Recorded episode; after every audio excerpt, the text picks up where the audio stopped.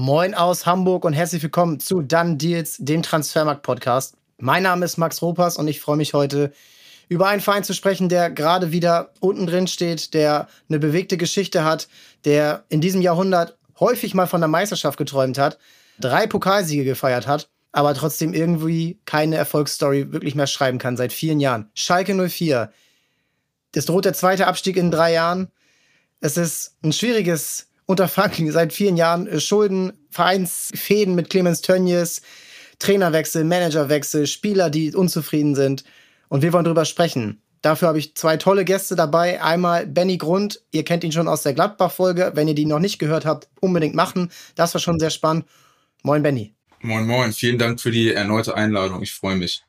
Und dann noch einer der bekanntesten Schalke-Fans unseres Landes, Simon Gamer Brother. Moin, Simon, wie geht's dir? Moin Max, Dankeschön für die Einladung. Freue mich, dass ich hier sein darf. Sehr gerne. Wir nehmen hier auf nach dem 33. Spieltag äh, am Montag. Also Schalke steht aktuell auf Rang 17. Hofft noch auf Relegation oder vielleicht sogar direkten Klassenerhalt. Ganz kurz, wie ist eure emotionale Lage? Benny, möchtest du? Ja, ich, ich fange an. Äh, ich habe witzigerweise gerade eben noch äh, Simons Reaction gesehen auf das Ergebnis vom Wochenende und ich kann mich dem gesagt nur anschließen. Es ist natürlich für alle Schalke-Fans und für den Verein katastrophales Ergebnis, weil es war so das Do-or-Die-Spiel, wo du eigentlich drei Punkte holen musst. Ähm, ich würde aber den gesamten Saisonverlauf jetzt nicht unbedingt an dem Spiel festmachen. Trotz alledem ist es super bitter, auch einfach weil die anderen Spiele jetzt nicht unbedingt für Schalke gelaufen sind und äh, ich hätte mir definitiv einen anderen äh, Ausgang gewünscht. Ja, ich kann dann auch nur Benny da nochmal zustimmen. Ähm, ja, schade als Schalke-Fan natürlich im Nachhinein, wenn man sich die Saison anschaut. Noch ist nicht alles verloren, aber die Hypothek ist natürlich am 34. Spieltag jetzt ja eigentlich höher, als sie eigentlich gar nicht hätte sein können. Ähm, Bochum muss erstmal verlieren, beziehungsweise darf maximal unentschieden spielen, damit für uns überhaupt noch was drin ist, in Leipzig irgendwie Punkte zu nehmen, vor allem wenn man sich die Spiele von Schalke gegen die Top-Mannschaften in dieser Saison anschaut. Halte ich leider auch für sehr unrealistisch, aber ähm, ja, noch bringt es nichts, die Flinte ins Korn zu werfen. Das ähm, machen wir dann sehr wahrscheinlich am Samstag. Ja, bleibt spannend und ist wieder so ein Spiel, wo man sagt, ja, an dem Spiel kann man es nicht festmachen, dass man abgestiegen ist, sondern vielleicht eher an der katastrophalen Hinrunde, an dem katastrophalen Saisonstart. Und da kommen wir dann auch am Ende dieser Folge noch zu. Ähm, die Besetzung der entscheidenden Positionen, Manager, Trainer, Torwart, äh, Mittelstürmer, alles ja oft bei Schalke und das zieht sich so durch die Jahre durch, immer wieder mit sehr vielen Fragezeichen. Und um das Ganze mal von hinten aufzurollen, wollen wir relativ früh anfangen. Und da will ich erstmal euch fragen, seit wann seid ihr denn überhaupt Schalke-Fans? Also was ist eure erste Erinnerung, die irgendwie mit den Königsblauen zu tun hat, Simon? Also ich bin ähm, Schalke-Fan seit eigentlich immer. Also ich hatte gar keine Wahl. Ich bin ein klassisches Kind des Ruhrgebiets, wo der Vater irgendwann den äh, Sohnemann da mal mit vor den Fernseher gesetzt hat. Und das ist bei mir dann auch irgendwann wahrscheinlich zwischen dem dritten und fünften Lebensjahr passiert. Ich kann mich nicht dran erinnern, aber so die ersten Bilder mit Schalke-Trikot von mir gibt's dann auch so im Alter zwischen fünf und sechs auf jeden Fall. Und ich wurde relativ früh zum Glück das erste Mal mit in die Felddienstarena mitgenommen, habe mich äh, direkt in den Verein verliebt und ähm, ja, das äh, hat bis heute angehalten. Ja, bei mir ist es ähnlich. Also bin Schalke-Fan, seitdem ich denken kann. Bei mir ist das so ein bisschen mit Kevin Kurani tatsächlich damals gekommen, dass ich dann so richtig intensiv äh, den Verein verfolgt habe. War immer mein Lieblingsspieler schon beim VfB Stuttgart. Und als er dann zu Schalke gewechselt ist, war es dann erstmal so, dass ich auch in der Arena war. Und seitdem komme ich nicht mehr los vom Verein. Ja, das ist ungefähr auch die Zeit, Kevin Kurani, in der wir jetzt mal anfangen. Denn Natürlich hat man bei Schalke immer noch die Erinnerung an 2001, die verpasste Meisterschaft, dann den Pokalsieg 2001, 2002. Dann war Schalke so relativ lange ein bisschen im Mittelmaß mit einem Outburst nach oben 2005, wo man äh, kurz auch wieder von der Meisterschaft geträumt hat, wo man viele Jahre auch auf der Transferseite immer so ein bisschen dieses Kauf die Liga kaputt hatte. Also du hast Kurani angesprochen, während die Bremer mit Ailton, mit Frank Ross, mit Fabian Ernst also immer wieder auch dann von ja anderen Vereinen dann schon noch mal die Muskeln spielen lassen und die dann zu sich geholt. Und dann bist du 2007 wieder ganz nah dran an der Meisterschaft. Du hast ein Jahr, wo die Bayern schwächeln. Du hast ein Jahr, wo alle anderen auch nicht wirklich stark sind. Werder Bremen ist genauso am struggeln und äh, kommt nicht so richtig aus dem Quark und du träumst von der Meisterschaft. Du bist perfekt aufgestellt und dann beim 33. Spieltag in Dortmund, die damals im Mittelfeld rumkrebsen, wirst du es nicht und ja, es zieht sich wieder so durch. Aber wenn man auf den Kader guckt in diesem Jahr und dann auch auf die Transferperiode in dem Sommer danach, dann ist es einfach einer der vielversprechendsten Kader, die Deutschland damals hatte. Du hast Neuer im Tor, du hast Mesut Özil, knapp 18 Jahre alt, Kevin Kurani angesprochen, Jermaine Jones kommt in dem Sommer, ein junger, ja, wichtiger Spieler, der, sagen wir mal, heute so ein, vielleicht ein bisschen Emre Can auf dem äh, Niveau vielleicht wäre. Heiko Westermann kommt auch zum FC Schalke als damals noch junger Spieler, der ja auch für Schalke gute Leistung hatte. Benedikt Hövedes kommt in die Mannschaft. Ivan Rakitic, Rafinha, alles talentierte Fußballer. Und hinter den Bayern wahrscheinlich dann doch schon die stärkste Mannschaft, gerade auch weil Bremen damals Klose verloren hatte. Wie kann es denn dazu kommen, wenn man sich daran so ein bisschen zurückerinnert, wie diese Mannschaft in den nächsten Jahren wirklich kontinuierlich schlechter wird, anstatt besser. Das geht schon los mit dem ersten Abgang der Knappenschmiede Mesut Özil ein halbes Jahr später, wo man sich überhaupt nicht einigen konnte und er dann, ja, Flucht ergriffen hat zu Werder Bremen. Benny, kannst du dich an diesen Transfer noch erinnern? Du bist ja auch so ein bisschen auf Talente fokussiert. Özil würde ich mal sagen, war in den letzten 20 Jahren einer der drei talentiertesten, die in Deutschland überhaupt gespielt haben. Ja, erinnern kann man sich an Mesut Özil auf jeden Fall. Am Ende des Tages war es bei Schalke einfach so, dass man ihm nicht die Zukunftsperspektive geben konnte, die er sich versprochen hat. Und äh, jetzt in der Retrospektive betrachtet natürlich umso bitterer, dass du so einen Spieler äh, dann verlierst, weil äh, ganz ehrlich, ich glaube, man kommt nicht an Mesut Özil vorbei, wenn man über die besten Zehner der letzten 20 Jahre spricht. Und äh, für Schalke natürlich umso bitterer, weil sie ihn auch für kleines Geld abgegeben haben, vergleichsweise. Und ja, aber da ist auch, äh, fängt das schon an bei Schalke, dieses Thema äh, langfristige Kaderzusammenstellung und wie man Talente dann auch an den Verein bindet. Das äh, hat damals schon nicht ganz so gut funktioniert. Ja, ich äh, persönlich muss jetzt sagen, ich war damals auch noch ein Stück jünger, deshalb mag ich jetzt ungerne 15 Jahre später da nochmal so eine Transferperiode im Detail beurteilen. Das äh, traue ich mir jetzt einfach selber nicht zu. Hab da auch die gleichen Gründe wie Benny im Kopf, dass einfach Özil äh, damals, ich glaube, da gab es auch eine Geschichte mit dem Berater, da ging es auch um Geld und um einen Anschlussvertrag eben, ähm, was Schalke dann einfach in dem Moment A an Perspektive und B an Geld nicht zahlen konnte, nicht zahlen wollte. Ich glaube, damals war es noch eher ein Wollen als Können bei Schalke. Das hat sich ja dann in den, in den Jahren darauf auch gedreht ja, dann, dann kam halt immer mal wieder so ein, zwei kleine Geschichten. Also natürlich gab's dann äh, vor allem bis Mitte der 2010er Jahre auch noch einiges an erfolgreichen Tabellenplatzierungen, einiges an, äh, an erfolgreichen Jahren mit äh, dem DFB-Pokalsieg 2011, mit Champions League-Teilnahmen. Aber ja, dann, also ich würde so auch so die 2010er Jahre dann als so den Anfang des Untergangs bezeichnen, weil dann doch immer mal wieder Entscheidungen getroffen worden sind, die dann halt einfach vielleicht vor allem in der Langfristigkeit keinen Sinn gemacht haben. Und was mir damals auch als Kind aufgefallen ist, als jemand, der dann doch älter geworden ist, sich mehr mit dem Sport auseinandergesetzt hat und nicht einfach mehr nur blind irgendwie die Spiele geschaut hat, äh, sondern, sage ich mal, auch das große Ganze betrachtet hat, hatte man schon im Nachhinein dann doch irgendwie das Gefühl, dass Schalke angefangen hat, einfach so ein bisschen größer zu denken, als man eigentlich war. Und ich glaube, wenn man sich dann vor allem die letzten zehn Jahre anguckt, dann ist einem auch nun mal das genau zum Verhängnis geworden. Und du hast in der Zeit auch einfach aufgrund dieses Größenwahns Spielern keine langfristige Perspektive bieten können. Also wenn ich überlege, dass da ein Ivan Rakitic in der Mannschaft gespielt hat, ein Rafinha, gut, der war da noch ein paar Jahre da, Mesut Özil und äh, wenn man jetzt nur Rakitic und äh, Özil nimmt, dass die langfristig äh, keine Perspektive bei Schalke 04 hatten. Das ist genauso wie Simon sagt, dann schon so der Anfang vom Untergang. Ja, ich finde das auch gerade ganz spannend.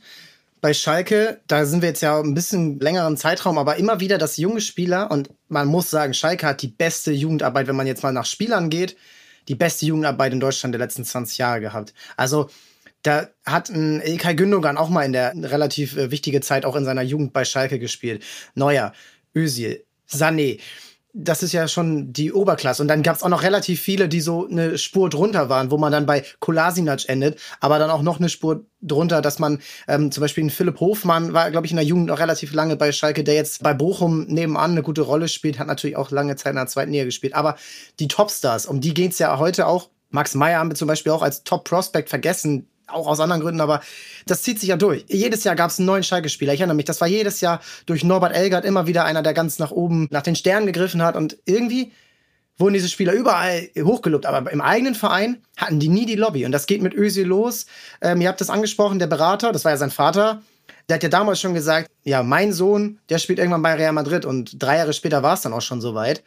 Und diese eigenen Talente haben nie die Lobby gehabt und du hast diesen Größmann angesprochen. Das kommt ja auch dann immer dazu, dass die Manager dann teuer Spieler verpflichten wollen und dann natürlich vielleicht diese dann auch mehr in ihre Vita schreiben können als die eigenen Talente, die schon da waren. Das kennt man ja aus vielen Vereinen, selbst auch in kleineren Ligen, dass die eigenen Spieler aus der eigenen Jugend immer weniger verdienen als die eingekauften. Und das ist ja das Krasse, dass dieses Talent überhaupt nicht bewertet wurde, überhaupt nicht objektiv bewertet werden konnte. Ösi ist weg und Neuer interessante Story von unserem Podcast-Gast Felix Magath von vor ein paar Wochen. Der hat gesagt, Tönnies hat ihm geraten, ja, den Neuer, den können wir doch verkaufen. Wir haben ja auch Ralf Fährmann und der ist, glaube ich, ein bisschen besser. Und Felix Magath meinte, gut, dass ich auf den nicht gehört habe. Das ist ja für mich so ein Symbol des äh, ja, Kaderplannings des FC Schalke. Das ist ja aber nicht nur das Thema Kaderplanung, sondern es geht ja auch um eine Identität, eine Spielidentität, die der Verein vorleben will. Und du hast halt immer Spieler auch ausgebildet, die vom reinen Spielerprofil her gar nicht zu dem gepasst haben, was Schalke 04 als Verein auf dem Platz ausmacht. Dieses Kämpfen, Malochen, dafür steht ja weder Mesut Özil, gut, Rakitic vielleicht noch ein bisschen eher als Özil, aber solche Spieler fallen ja dann halt durchs Raster, weil Schalke seit Jahren nicht dazu bereit ist, und das fängt da schon an, eine Spielidentität zu verändern und Spieler, die vielleicht mal ein bisschen außer der Reihe tanzen, einzubauen. Schalke ist ja Malochen, Arbeiten, Kämpfen und da geht's ja per se jetzt erstmal nicht wie bei äh, Bayern München darum, äh, sich beim Ballbesitz zu identifizieren, sondern das Ruhrgebiet äh, und vor allen Dingen Schalke 04 lebt von Emotionen und das spiegelt sich am Ende des Tages auch bei einer taktischen Ausrichtung wieder und da fallen halt, wie gesagt, solche Spieler leider durchs Raster dann. Ja, ich würde ganz gerne da nochmal in eine, in eine andere Kerbe schlagen. Benny hat 100% recht. Also vor allem, wenn man über Spieler wie Max Meyer nachdenkt, an der erste, an den ich immer denke, ist Julian Draxler. Wenn es um begnadete Fußballer aus der knappen Schmiede geht, hatte ich auch in den letzten Jahren, vor allem jetzt bis zum Abstieg 2020, ich glaube, die ein, zwei Jahre davor waren dann tabellarisch auch noch ähm, eher schlecht, sagen wir mal bis 2018, bis zur Vizemeistersaison hatte ich auch das Gefühl, dass sowohl der Verein selber mit dem, was er nach außen transportiert hat, als auch die Fans, die natürlich das vom Verein transportierte, dann irgendwo auch für sich mitgenommen haben, auch immer so eine sehr utopische Anschauung bzw. eine utopische Erwartung an die jeweiligen Spieler und auch den, an den Verein hatte. Ich erinnere mich an Julian Draxler, der ist damals als 17-Jähriger in der Saison 2010, 2011 in den Profikader gekommen und hat innerhalb von einem halben Jahr von ich debütiere unter Felix Magath zu ich werde eingewechselt, mache in der 117. Minute ein Tor gegen Nürnberg, schieße sie ins Pokal-Halbfinale zu ich treffe im Pokalfinale und gewinne meinen ersten Titel mit 17. Das ist innerhalb von einem Jahr oder einem halben Jahr passiert und die Leute haben von diesem Spieler auf einmal erwartet, dass das das Gesicht für die nächsten 10, 15 Jahre wird. Und wir sprechen über einen Spieler, der gerade natürlich ein Ausnahmetalent ist, aber sich auch gerade erst selber ausprobiert er selber wollte immer auf der 10 spielen. Dann wurde er auf links eingesetzt, dann doch wieder auf der 10. Und auf einmal findest du dich in der Situation wieder, wie so ein Spieler wie Julian Draxler 2013 und dann vor allem in den Jahren 2014, 2015 zu einem Gesicht einer Mannschaft gemacht wird, gezwungenermaßen, weil Spieler wie Raoul, Manuel Neuer den Verein verlassen und diese Spieler in ein Korsett geschnürt werden, was man sich irgendwie so ein bisschen unnötigerweise selber auferlegt hat.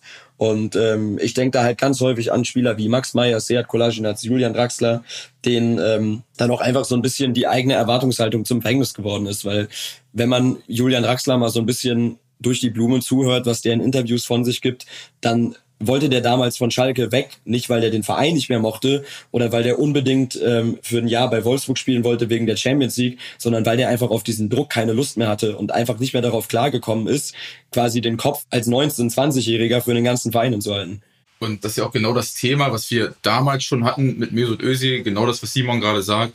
Utopische Erwartungshaltung, dazu kommt eine, eine Spielkultur, die überhaupt nicht dem, dem eigenen fußballerischen Ansatz entspricht und ich kann dann schon verstehen, dass Spieler auch damals schon gesagt haben, okay, dann gehe ich eher zu Werder Bremen, wie äh, beispielsweise Mesut Özil das gemacht hat, wo der Erwartungsdruck oder die Erwartungshaltung einfach eine andere ist, wo ich mich in einem ruhigeren Umfeld entwickeln kann. Und so hat Schalke halt sukzessive einfach Spieler verloren. Ja, das ist sehr spannend, dass ihr auch jetzt Draxler anspricht. Den habe ich kurz noch äh, außen vor gelassen, aber natürlich kommt direkt damit rein. Und Ösi verlässt den Verein, weil der Druck zu groß wurde und weil die ja, Kommunikation mit dem Vorstand. Ich nehme jetzt mal einfach mal Clemens Tönnies in die Verantwortung. Da war zwar auch noch Andreas Müller da. Die mussten dann irgendwann gehen, beziehungsweise die Verantwortung abgeben. Aber das war schon damals so. Dann der konnte sich im ruhigeren äh, Umfeld Werder Bremen entwickeln. Tim Borowski hat das hier erzählt. Das war einfach auch eine Wohlfühloase für alle, die dort damals gespielt haben. Er wollte selbst dann auch wieder zurück. Also das ist einfach eins der schönsten, glaube ich, Orte gewesen, die man damals in Deutschland zum Fußballspielen hätte haben können. Bei Schalke dann. Manuel Neuer ist der Nächste. Wir erinnern uns alle an, das, an die Five-Konzerte, die er erleiden musste, nachdem er dann zu Bayern gegangen ist. Jetzt äh, nochmal so ein Punkt. Der Trainer damals, Felix Magath oder Manager, wollte ihn nicht abgeben. Laut eigenen Aussagen. Der Verein aber schon, weil das Geld gebraucht wurde. Das Geld musste reingeholt werden, nachdem man davor über seine Verhältnisse gelebt hat. Und es wurde alles immer auf dem Rücken der eigenen Talente ausgetragen. Also Özil, Neuer, dann Draxler, äh, Sané fällt mir dann noch ein, Max Meyer. Alle mussten das immer ausbaden. Und für mich kommt das dann aber immer wieder zurück zum Vorstand, zur Führung. Denn die Fans sind die Fans. Ich glaube, kein Schalker-Fan gibt mehr Druck an einen Julian Draxler als ein Dortmunder Fan an Mario Götze oder ein FC Bayern-Fan an Jamal Musiala. Das glaube ich, das gibt's nicht. Aber es gibt Verantwortliche, die dann dafür verantwortlich sind, wie mit diesen Spielern umgegangen wird und wie sie selber über diese Spieler kommunizieren. Habt ihr da Erinnerungen, wie das damals dann ablief mit eben diesen Eigengewächsen aus der Knappenschmiede? Ich würde erstmal bei Manuel Neuer anfangen. Also ich finde, das ist einer der wenigen Namen, die ich da aus der Liste rausnehmen würde, weil es halt einfach damals eine besondere Situation war. Ich glaube, Schalke ist in dem Jahr zwar DFB-Pokalsieger geworden und stand im Champions League Halbfinale, wo man dann gegen Manchester United ausgeschieden ist, aber ich glaube, in der Liga hat man auf Platz 14 am Ende ähm, gefinisht. Und dementsprechend war das einfach logisch, dass ein Spieler in dem Alter den nächstmöglichen Schritt machen wollte. Damals gab es zwei ähm, Spitzenvereine in Europa, die die Torhüterposition neu besetzen mussten. Das war einmal Manchester United, äh, gegen die man ausgeschieden ist, wo Edwin van der Sar die Karriere beendet hat und äh, man sich dann da im Endeffekt für David de Gea entschieden hat. Und der FC Bayern München hat natürlich auch schon seit Jahren nach einem würdigen Erben für Oliver Kahn gesucht. Dementsprechend würde ich da sagen, vor allem, wenn man sich anguckt, dass Manuel Neuer damals ein Jahr Restvertrag hat, das war ein Transfer, den man so verstehen konnte. Das darf man jetzt natürlich einem Schalke-Fan nicht sagen. Damals waren Schalke und äh, Bayern noch deutlich näher beieinander, als sie es jetzt sind. Ähm, sogar so nah beieinander, dass es, glaube ich, Leute, die ähm, weiß nicht, 2005, 2006 geboren sind, das gar nicht nachvollziehen können, wie nah diese Vereine mal beieinander waren.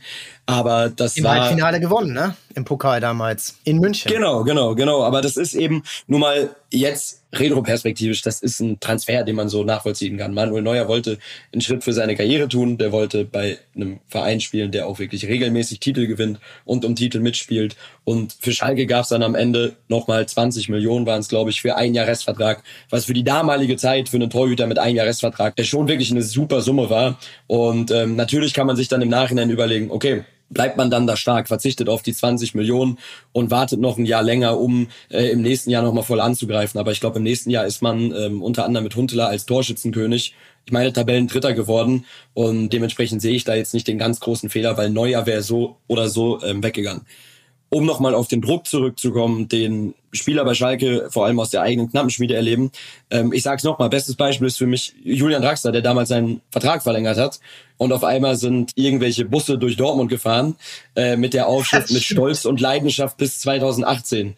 Also so viel mal dazu. Ich glaube, ähm, diejenigen, die sich dran erinnern, die wissen ganz genau, was ich meine. Ja, das war überall bekannt, nicht nur im Ruhrgebiet, also auch hier in Hamburg wurde das vernommen. Und auch ein bisschen, äh, ja, Größenwahn ist das Stichwort manchmal. Und bei Manuel Neuer war es ja ähnlich. Es war ein Kind, äh, das aus der Kurve kommt, Schalke-Fan seit äh, Tag eins und da haben die Schalke-Fans, ich will nicht sagen, manchmal eine verzerrte Wahrnehmung auf den Spiel, aber auch von Manuel Neuer wurde erwartet, dass der am besten seine Karriere bei Schalke beendet und ich kann irgendwo nachvollziehen, dass man sagt, okay, das war absoluter Verrat am Verein, weil, wie gesagt, Vereine waren, äh, Bayern und Schalke waren mal viel näher aneinander, als sie es jetzt sind.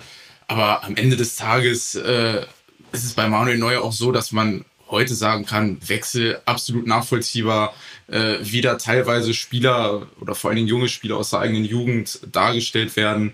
Das äh, passt einfach so nicht, weil wenn man sich ein bisschen im, im Fußballgeschäft auskennt, dann weiß man, dass es für die Spieler auch einfach ein Job ist und äh, da strebst du nach maximalem Erfolg. Und heute muss man sagen, Neuer alles richtig gemacht, hat Schalke auch, ich glaube, es waren sogar 30 Millionen, wenn ich mich nicht irre, die Schalke für Neuer bekommen hat. Und die haben, glaube ich, da auch Klauseln drin gehabt, äh, für jeden Meistertitel, dass Schalke dann noch äh, Summe X überwiesen bekommen äh, hat. Und auch finanziell war das ein Top-Deal. Also äh, für beide Seiten hat es sich eigentlich ausgezahlt. Ja, was dann aber wirklich so der Punkt ist, ist natürlich, wie gehst du mit diesen Millionen um? So, und bei Schalke mit Neuer war es das erste Mal, ey, jetzt haben wir hier mal wirklich Geld bekommen. Ähm, das Jahr davor kam man in die Champions League 2010. Das war ja wirklich eine tolle Saison mit ähm, Pokalhalbfinale, Zweiter. Magath hat die Mannschaft so ein bisschen wieder rausgerissen, hat aber dann auch relativ wieder eingerissen, weil sehr viel umgeschmissen wurde und ähm, jeder weiß, wie er auch eine Mannschaft führt. Er hat es hier bei uns ausgeführt. Wer das noch nicht gemacht hat, das reinzuhören, gerne bitte machen. Sehr spannend. Nicht nur Schalke. Aber diesen Erfolg hat man überhaupt nicht konservieren können, selbst mit dem Pokalsieg. Und das Geld, was dann eben eingenommen wurde, das ist ja dann das Problem, wie man das dann ausgegeben hat. Und dann sind wir hier in dieser Saison 2011, 2012. Du holst, und das wird jetzt so ein Muster für die nächsten Jahre, du holst mittelmäßige Spieler von anderen Bundesliga-Clubs, die bei Schalke nicht funktionieren. Das geht los, in dem Jahr geht's noch, mit Christian Fuchs und Marco Höger. Das geht weiter im nächsten Jahr mit einem Chinido Obasi, und äh, Roman Neustädter, der, die auch alle bei Schalke, das kann man durch die Bank sich angucken, nicht so gut gespielt haben wie davor und eventuell auch danach, nachdem sie dann wieder weg waren. Und dann sind wir wieder bei der Idee, wie man Fußball spielen will. Und gab es da überhaupt mal Ansätze?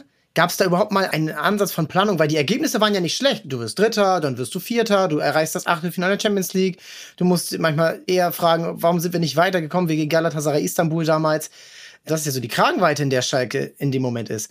Und wie hat man es hinbekommen, dass wirklich immer wieder Unzufriedenheit auf so hohem Niveau ist und auch wieder Unzufriedenheit mit dem Trainer und Ralf Rangnick verlässt kurz Zeit später den Verein.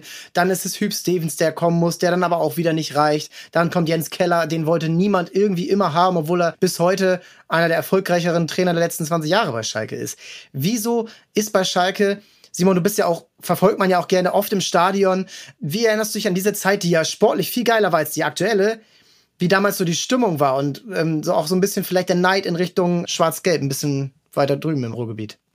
Also ich glaube im Nachhinein, und das werden sich viele Schalke-Fans nicht eingestehen wollen, waren einfach auch dann irgendwo Knackpunktjahre die Meisterschaften von Borussia Dortmund 2011, 2012, weil man da einfach dann, und das kann man glaube ich zugeben, sehr neidisch auf den Reviernachbar geschaut hat und sich gedacht hat, also so bin ich zumindest aufgewachsen, Leute, die in meinem Jahrgang ungefähr sind, 98, 97, 96, die wachsen mit einem Schalke 04 auf, der vor allem in der Bundesliga Anfang der 2000er, wir klammern jetzt mal die Meisterschaft der Dortmunder aus, doch schon immer eher besser als Borussia Dortmund war. Und dass die dann innerhalb von diesen drei, vier Jahren unter Jürgen Klopp so viel aufholen und äh, so eine Mannschaft zusammenstellen, eine, eine junge Mannschaft zusammenstellen, zweimal die Meisterschaft holen, für aufregenden Fußball stehen. Ich glaube, das hat bei Schalke Fans einfach so ein bisschen dafür gesorgt, dass, wie du es schon angesprochen hast, dass man mit dem Erreichten nicht mehr zufrieden war. Man war die Nummer drei in Deutschland, relativ klar gesetzt, ist eigentlich regelmäßig in die Champions League gekommen oder wenn es mal ganz schlecht lief, ja nicht international gespielt, aber zumindest danach wieder Europa League.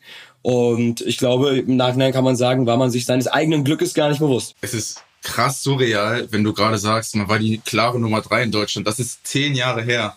Musst du überlegen, das ist zehn Jahre her, wo Schalke heute ist und wo du eigentlich mal warst und dass du dann sagst, boah, nee, das reicht mir nicht und ich will noch mal einen draufsetzen. Und für mich auch ein ganz springender Punkt ist, du hast gerade die Trainerwechsel angesprochen, guck dir die Philosophie von Ralf Rangnick an und dann guck dir das an, wofür Hüb Stevens steht. Also unterschiedlicher wird's dann auch irgendwo nicht mehr in, in Fußball Deutschland. Und die und folgen direkt aufeinander, ja. Die folgen auch noch direkt aufeinander und da ist ja überhaupt keine Kontinuität von Spielidee, Spielentwicklung. Und wenn du dir dann noch gepaart damit die Transfers anguckst, die Schalke 04 da tätigt, also wie gesagt, Christian Fuchs, der hat äh, einen super linken Fuß gehabt, war auch ein solider äh, Außenverteidiger, aber das ist ja Transfer, wo du jetzt sagst, damit greife ich auf jeden Fall mal nicht äh, die deutsche Meisterschaft an oder Chinedu Obasi und da passt irgendwie alles nicht so ganz zusammen.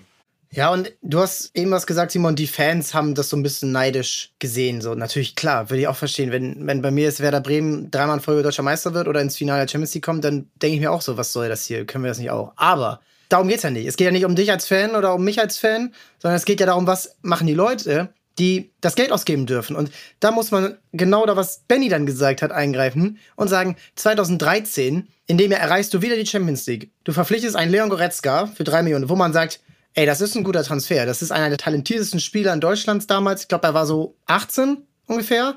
Aus Bochum, das war auch damals ein richtiges Hickhack, erinnere mich an den äh, Transfer. So. Ja, ja.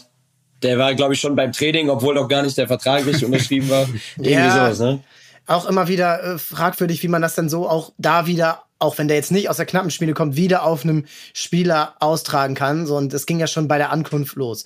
Dann hast du Adam Schalai, 8 Millionen Euro. Kevin Prince Boateng, 10 Millionen Euro in dem Jahr, wo man sich fragt, 10 Millionen Euro für einen Spieler, bei dem jeder wusste damals, die Verletzungshistorie ist zu krass. Das Knie ist kaputt. Ich glaube, das hätte nicht jeder Verein so durchgewunken, diesen Spieler zu verpflichten. Dann auch noch für 10 Millionen Euro. Und natürlich hat man damals gedacht, oh, als naiver Fan so, oh, Kevin Prince Boateng, der war beim AC Mailand, der hat da richtig funktioniert, der ist da italienischer Meister geworden.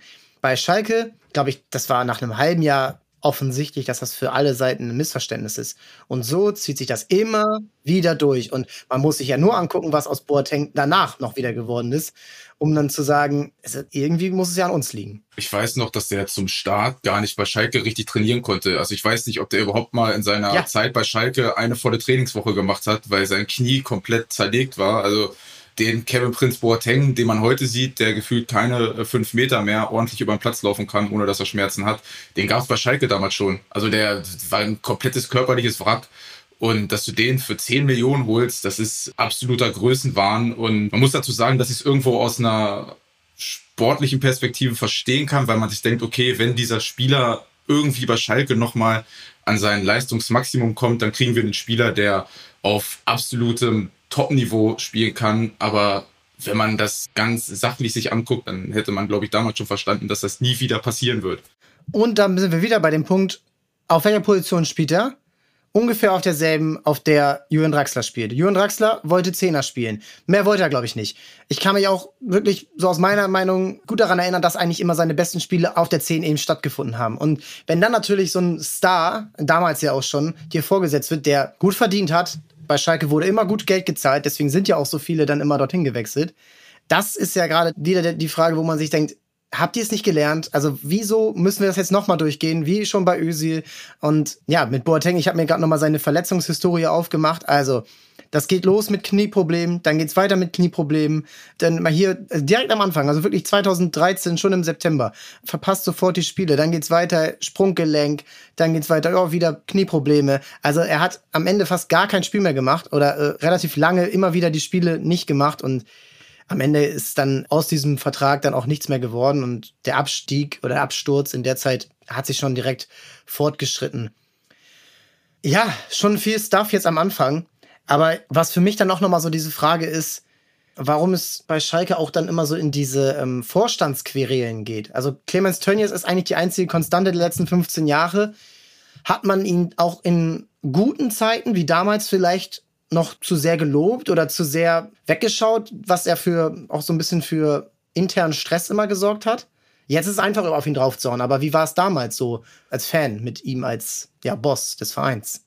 Also ich glaube, das große Problem ist und war mit Clemens Tönnies, so habe ich ihn zumindest immer wahrgenommen, dass unabhängig davon, was er dem Verein letztendlich gebracht hat oder nicht, er schon immer so ein sehr charismatischer Mensch war, der Menschen von sich überzeugen konnte und schon natürlich auch immer irgendwo ein Lautsprecher war das, das muss man wirklich sagen. Ich erinnere mich an viele Interviews, er war sehr medienpräsent und das hat natürlich dann auch ganz, ganz häufig über Schwächen im Verein, über Querelen im Verein natürlich hinweggetäuscht. Ich erinnere mich an Mitgliederversammlungen, die dann mit Freibier von Clemens Tönnies äh, beendet worden sind. Und äh, ja, ja auch, auch damit kriegst du Fans. Ja, auch damit kriegst du Fans. Ja, bei Clemens Tönnies ist es halt so, dass er sich als Person natürlich in der Zeit super gut verkaufen konnte. Also wie gesagt, ist äh, ein erfolgreicher Geschäftsmann auf seinem Gebiet und wurde ja auch immer so ein bisschen als der Heilsbringer vom, vom FC Schalke 04 äh, dargestellt, auch aufgrund seiner finanziellen Mittel, die er dem Verein zur Verfügung gestellt hat. Das ist aber auch ein Trugschluss, weil Clemens Tönnies ist ja eins der Gesichter für den finanziellen Niedergang von Schalke 04, der sich am Ende des Tages auch noch an der schlechten finanziellen Situation von Schalke bereichert hat, indem er Mini-Kredite, äh, die mega hoch verzinst waren, an den Verein vergeben hat. Und äh, wie gesagt, Geschäftsmann durch und durch, der dem Verein am Ende des Tages mehr geschadet hat, als dass er Gutes getan hat. Das bin ich ganz fest der Überzeugung. Und das aber viel mit seiner Art und mit dem Wir-Gefühl, was er auch erzeugen kann, einfach äh, überdeckt hat. Ja, man muss auch da so ein bisschen hinschauen, dass immer wieder dann bei Schalke Sündenböcke gefunden wurden. Also es geht eben los mit einem Mesut Özil, einem 18-Jährigen. Dann ist es auf einmal Felix Magath. Ich kann mich daran erinnern, oder ich habe jetzt in der Recherche auch viele Bilder gesehen, wo damals sagen, die damals im Stadion hochgehalten wurden von Fans, so Magath bleibt oder pro Magath. Dann gab es eben ähm, Jens Keller, der nie wirklich auch irgendwo Halt hatte im Verein, obwohl er ja pragmatisch zu guten Ergebnissen geführt hat, wo man dann auch sicherlich auch mal das Lob aussprechen muss, weil es auch andere Vereine in der Zeit gab, die ordentlichen Fußball gespielt haben. Also wir haben über Gladbach gesprochen. Wolfsburg war in der Zeit, sagen wir von 2012 bis 2015 dann auch wieder im Kommen. Es gab immer noch Bayer Leverkusen, also auch immer wieder Vereine, die da irgendwo mitgemischt haben. Schalke hat es aber immer geschafft, so Nummer drei zu bleiben. Dann musste das aber alles wieder geändert werden. Da musste Horst Held gehen, dann musste Roberto Di Matteo, der sollte erst der Heilsbringer werden, dann hat er aber auch nichts gebracht, musste dann gehen. Ich erinnere mich an einen komplett blutleeren Auftritt im Volksparkstadion, den ich damals live gesehen habe. Das war der letzte Spieltag. Der HSV musste gewinnen, um, um irgendwie in die Relegation zu kommen. Schalke war sicher Sechster und Schalke hat gespielt wie, wie ein Absteiger, wirklich. Die haben gespielt wie ein Absteiger und ich werde das nie vergessen. Das war wirklich ernüchternd, das zu sehen. Und das war, glaube ich, das letzte Spiel, unter dem äh, Roberto Di Matteo war. Dann kommt Breitenreiter, das ist das nächste, das nicht funktioniert. Äh, und dann haben sie dann irgendwann erkannt, 2016, okay, wir brauchen hier mal einen Heilsbringer von außen. So. Und das soll dann Christian Heide werden. Christian Heide, verdienter Mann in Mainz, hat zusammen mit Jürgen Klopp diesen Verein auf Bundesliga-Niveau gehoben. Das muss man so sagen. Die haben Anfang der 2000er alles gemacht damals. Die haben, äh, glaube ich, auch die Spieler zum Training gefahren und vom Flughafen neue Spieler abgeholt und den auch Essen gemacht. Diesen Verein hat er nach oben gebracht. Natürlich Verdienste bei einer anderen Verein, das bringt erstmal Schalke nichts. Und da kommen wir dann direkt dahin. 2016, wieder ein wichtiger Punkt. Julian Draxler ist schon weg. Leroy Sané ist das nächste große Talent, was von unten hervorkommt. Er hat begeistert in diesen anderthalb Jahren, die er, glaube ich, im Profiteam gespielt hat. Der wechselt für 50 Millionen zu Manchester City. Von diesem Geld verpflichtet man. Na, wen haben wir davon verpflichtet? Erinnert ihr euch? Direkt in dem Sommer, wer wurde verpflichtet? Embolo, Stambuli, Bentaleb, Konoplianka, die legendäre Transferphase. Ich muss ganz kurz nochmal, bevor wir auf Schalk und Christian Heidel eintreten, muss ich nochmal ganz kurz äh, einen Schritt zurück und nochmal zu Felix Magath, weil wir über eine Sache noch gar nicht gesprochen haben. Der hat zwar auf gut Deutsch gesagt sehr, sehr viel Scheiße für den Verein Schalke 04 gebracht, aber eine Sache hat er in Kombination, ich weiß gar nicht, ob man den Namen noch aussprechen darf, aber mit Christoph Metzelder zusammen gemacht, die haben Raoul zu Schalke geholt und das ist, wenn ich jetzt zurückblicke, auf individueller Ebene die beste Zeit, an die ich mich bei Schalke erinnern kann. Also Raoul, das war der helle Wahnsinn und äh, jetzt können wir gerne weiter auf äh, Schalke 04 und Christian Heidel eintreten. Du hast völlig recht, wir haben Raoul nicht angesprochen, weil und das ist ja auch schon wieder so ein Ding, also Raoul über Schalke, nur vom Fernseher war das schon geil. Aber ich finde, da gibt's auch wieder so einen kleinen Kritikpunkt. Was hat das jetzt langfristig dem Verein gebracht, dass der zwei Jahre da war, außer diese Erinnerung, die ihr noch habt? Also, das ist Weltklasse, dass er da war. Er war schon 35 oder so. Mhm. Aber ich denke mir, am Ende, natürlich ist das schön, dass er da war. Und natürlich hat er dem Verein auch wichtige Tore erzielt. Aber du musst auch dann wieder sehen, so ein bisschen, du hast dann auch wieder zwei Jahre ihn da gehabt und dann musst du wieder neu anfangen. Und das ist ja dann auch wieder so ein Punkt, ich will es jetzt nicht schlecht reden, aber manchmal so ein bisschen. Ja, wobei ich da, also bei der Raoul-Thematik würde ich dann doch schon vehement widersprechen, weil, also es gibt sicherlich Spieler auf Schalke, die geholt worden sind, ohne jegliche Perspektive. Jugendspieler, die einfach immer mal wieder reingeworfen worden sind, ohne langfristige Perspektive. Aber es ist ja nun mal auch nicht so, dieses Märchen, dass du auf jeder Position im Kader einfach langfristig irgendwas aufbaust, das funktioniert ja einfach nicht. Wenn du bei einem Raoul nach zwei Jahren hinterfragst, warum hast du den denn geholt? Der hat dir jetzt langfristig auch nicht geholfen. Dann kannst du es, glaube ich, bei jedem älteren Spieler machen, der auf dieser Welt nochmal den Verein wechselt. Warum hat sich Bayern München damals nochmal einen Xabi Alonso für zwei Jahre auf die Sechs gestellt? Warum hat äh, Borussia Dortmund in der Vergangenheit sich erfahrene Spieler nochmal geholt? Warum ist ein Mats Hummel zurück zu Borussia Dortmund äh, wiedergekehrt? Das ist jetzt auch keine langfristige Lösung für die nächsten weiteren drei, vier Jahre. Aber manchmal holst du natürlich auch Spieler, weil du dir A, den Erfolg im Hier und Jetzt erhoffst und natürlich auch B, dann versuchst mit solchen Spielern einfach die jungen Talente weiter zu fördern. Also wenn man den jungen Spielern aus der damaligen Zeit zuhört, die erzählen dir heute noch mit großen Augen, wie das damals war, mit Raoul einfach nur im Training zusammenzuspielen und was die von dem alles gelernt haben. Von daher wäre da tatsächlich Raoul ein Name, den ich ausklammern würde. Und es ist bei Raoul auch so, dass ich heute sage, dass es ein ganz großer Fehler war, dass man ihn damals nicht nochmal verlängert hat. Egal wie alt er damals war, ich fand, er hat immer noch ein sehr, sehr vernünftiges Leistungsniveau gehabt und das, was Simon gerade auch sagt, ist so ein ganz wichtiger Punkt, der Schalke damals dann schon mit seinem Abgang ein bisschen abhanden gekommen ist und das ist einfach die Strahlkraft von wirklichen Stars im Team. Weil du hast mit Raoul einen absoluten Weltstar verloren, wo ich sage, wenn du den noch mal zwei Jahre im Verein gehabt hättest, hättest du vielleicht die Möglichkeit gehabt, noch mal einen ein oder anderen Spieler mehr zu bekommen, der dir qualitativ weitergeholfen hat, hätte. Und äh, es ist ja äh, damals, glaube ich, so gewesen, dass Schalke ihm nur einen Einjahresvertrag geben wollte, er aber gerne zwei Jahre gehabt hätte. Da hat Schalke einen ganz, ganz großen Fehler gemacht in meiner Wahrnehmung. Da muss ich ja das so umdrehen, ne? Also, weil natürlich hat er geil gespielt, die zwei Jahre.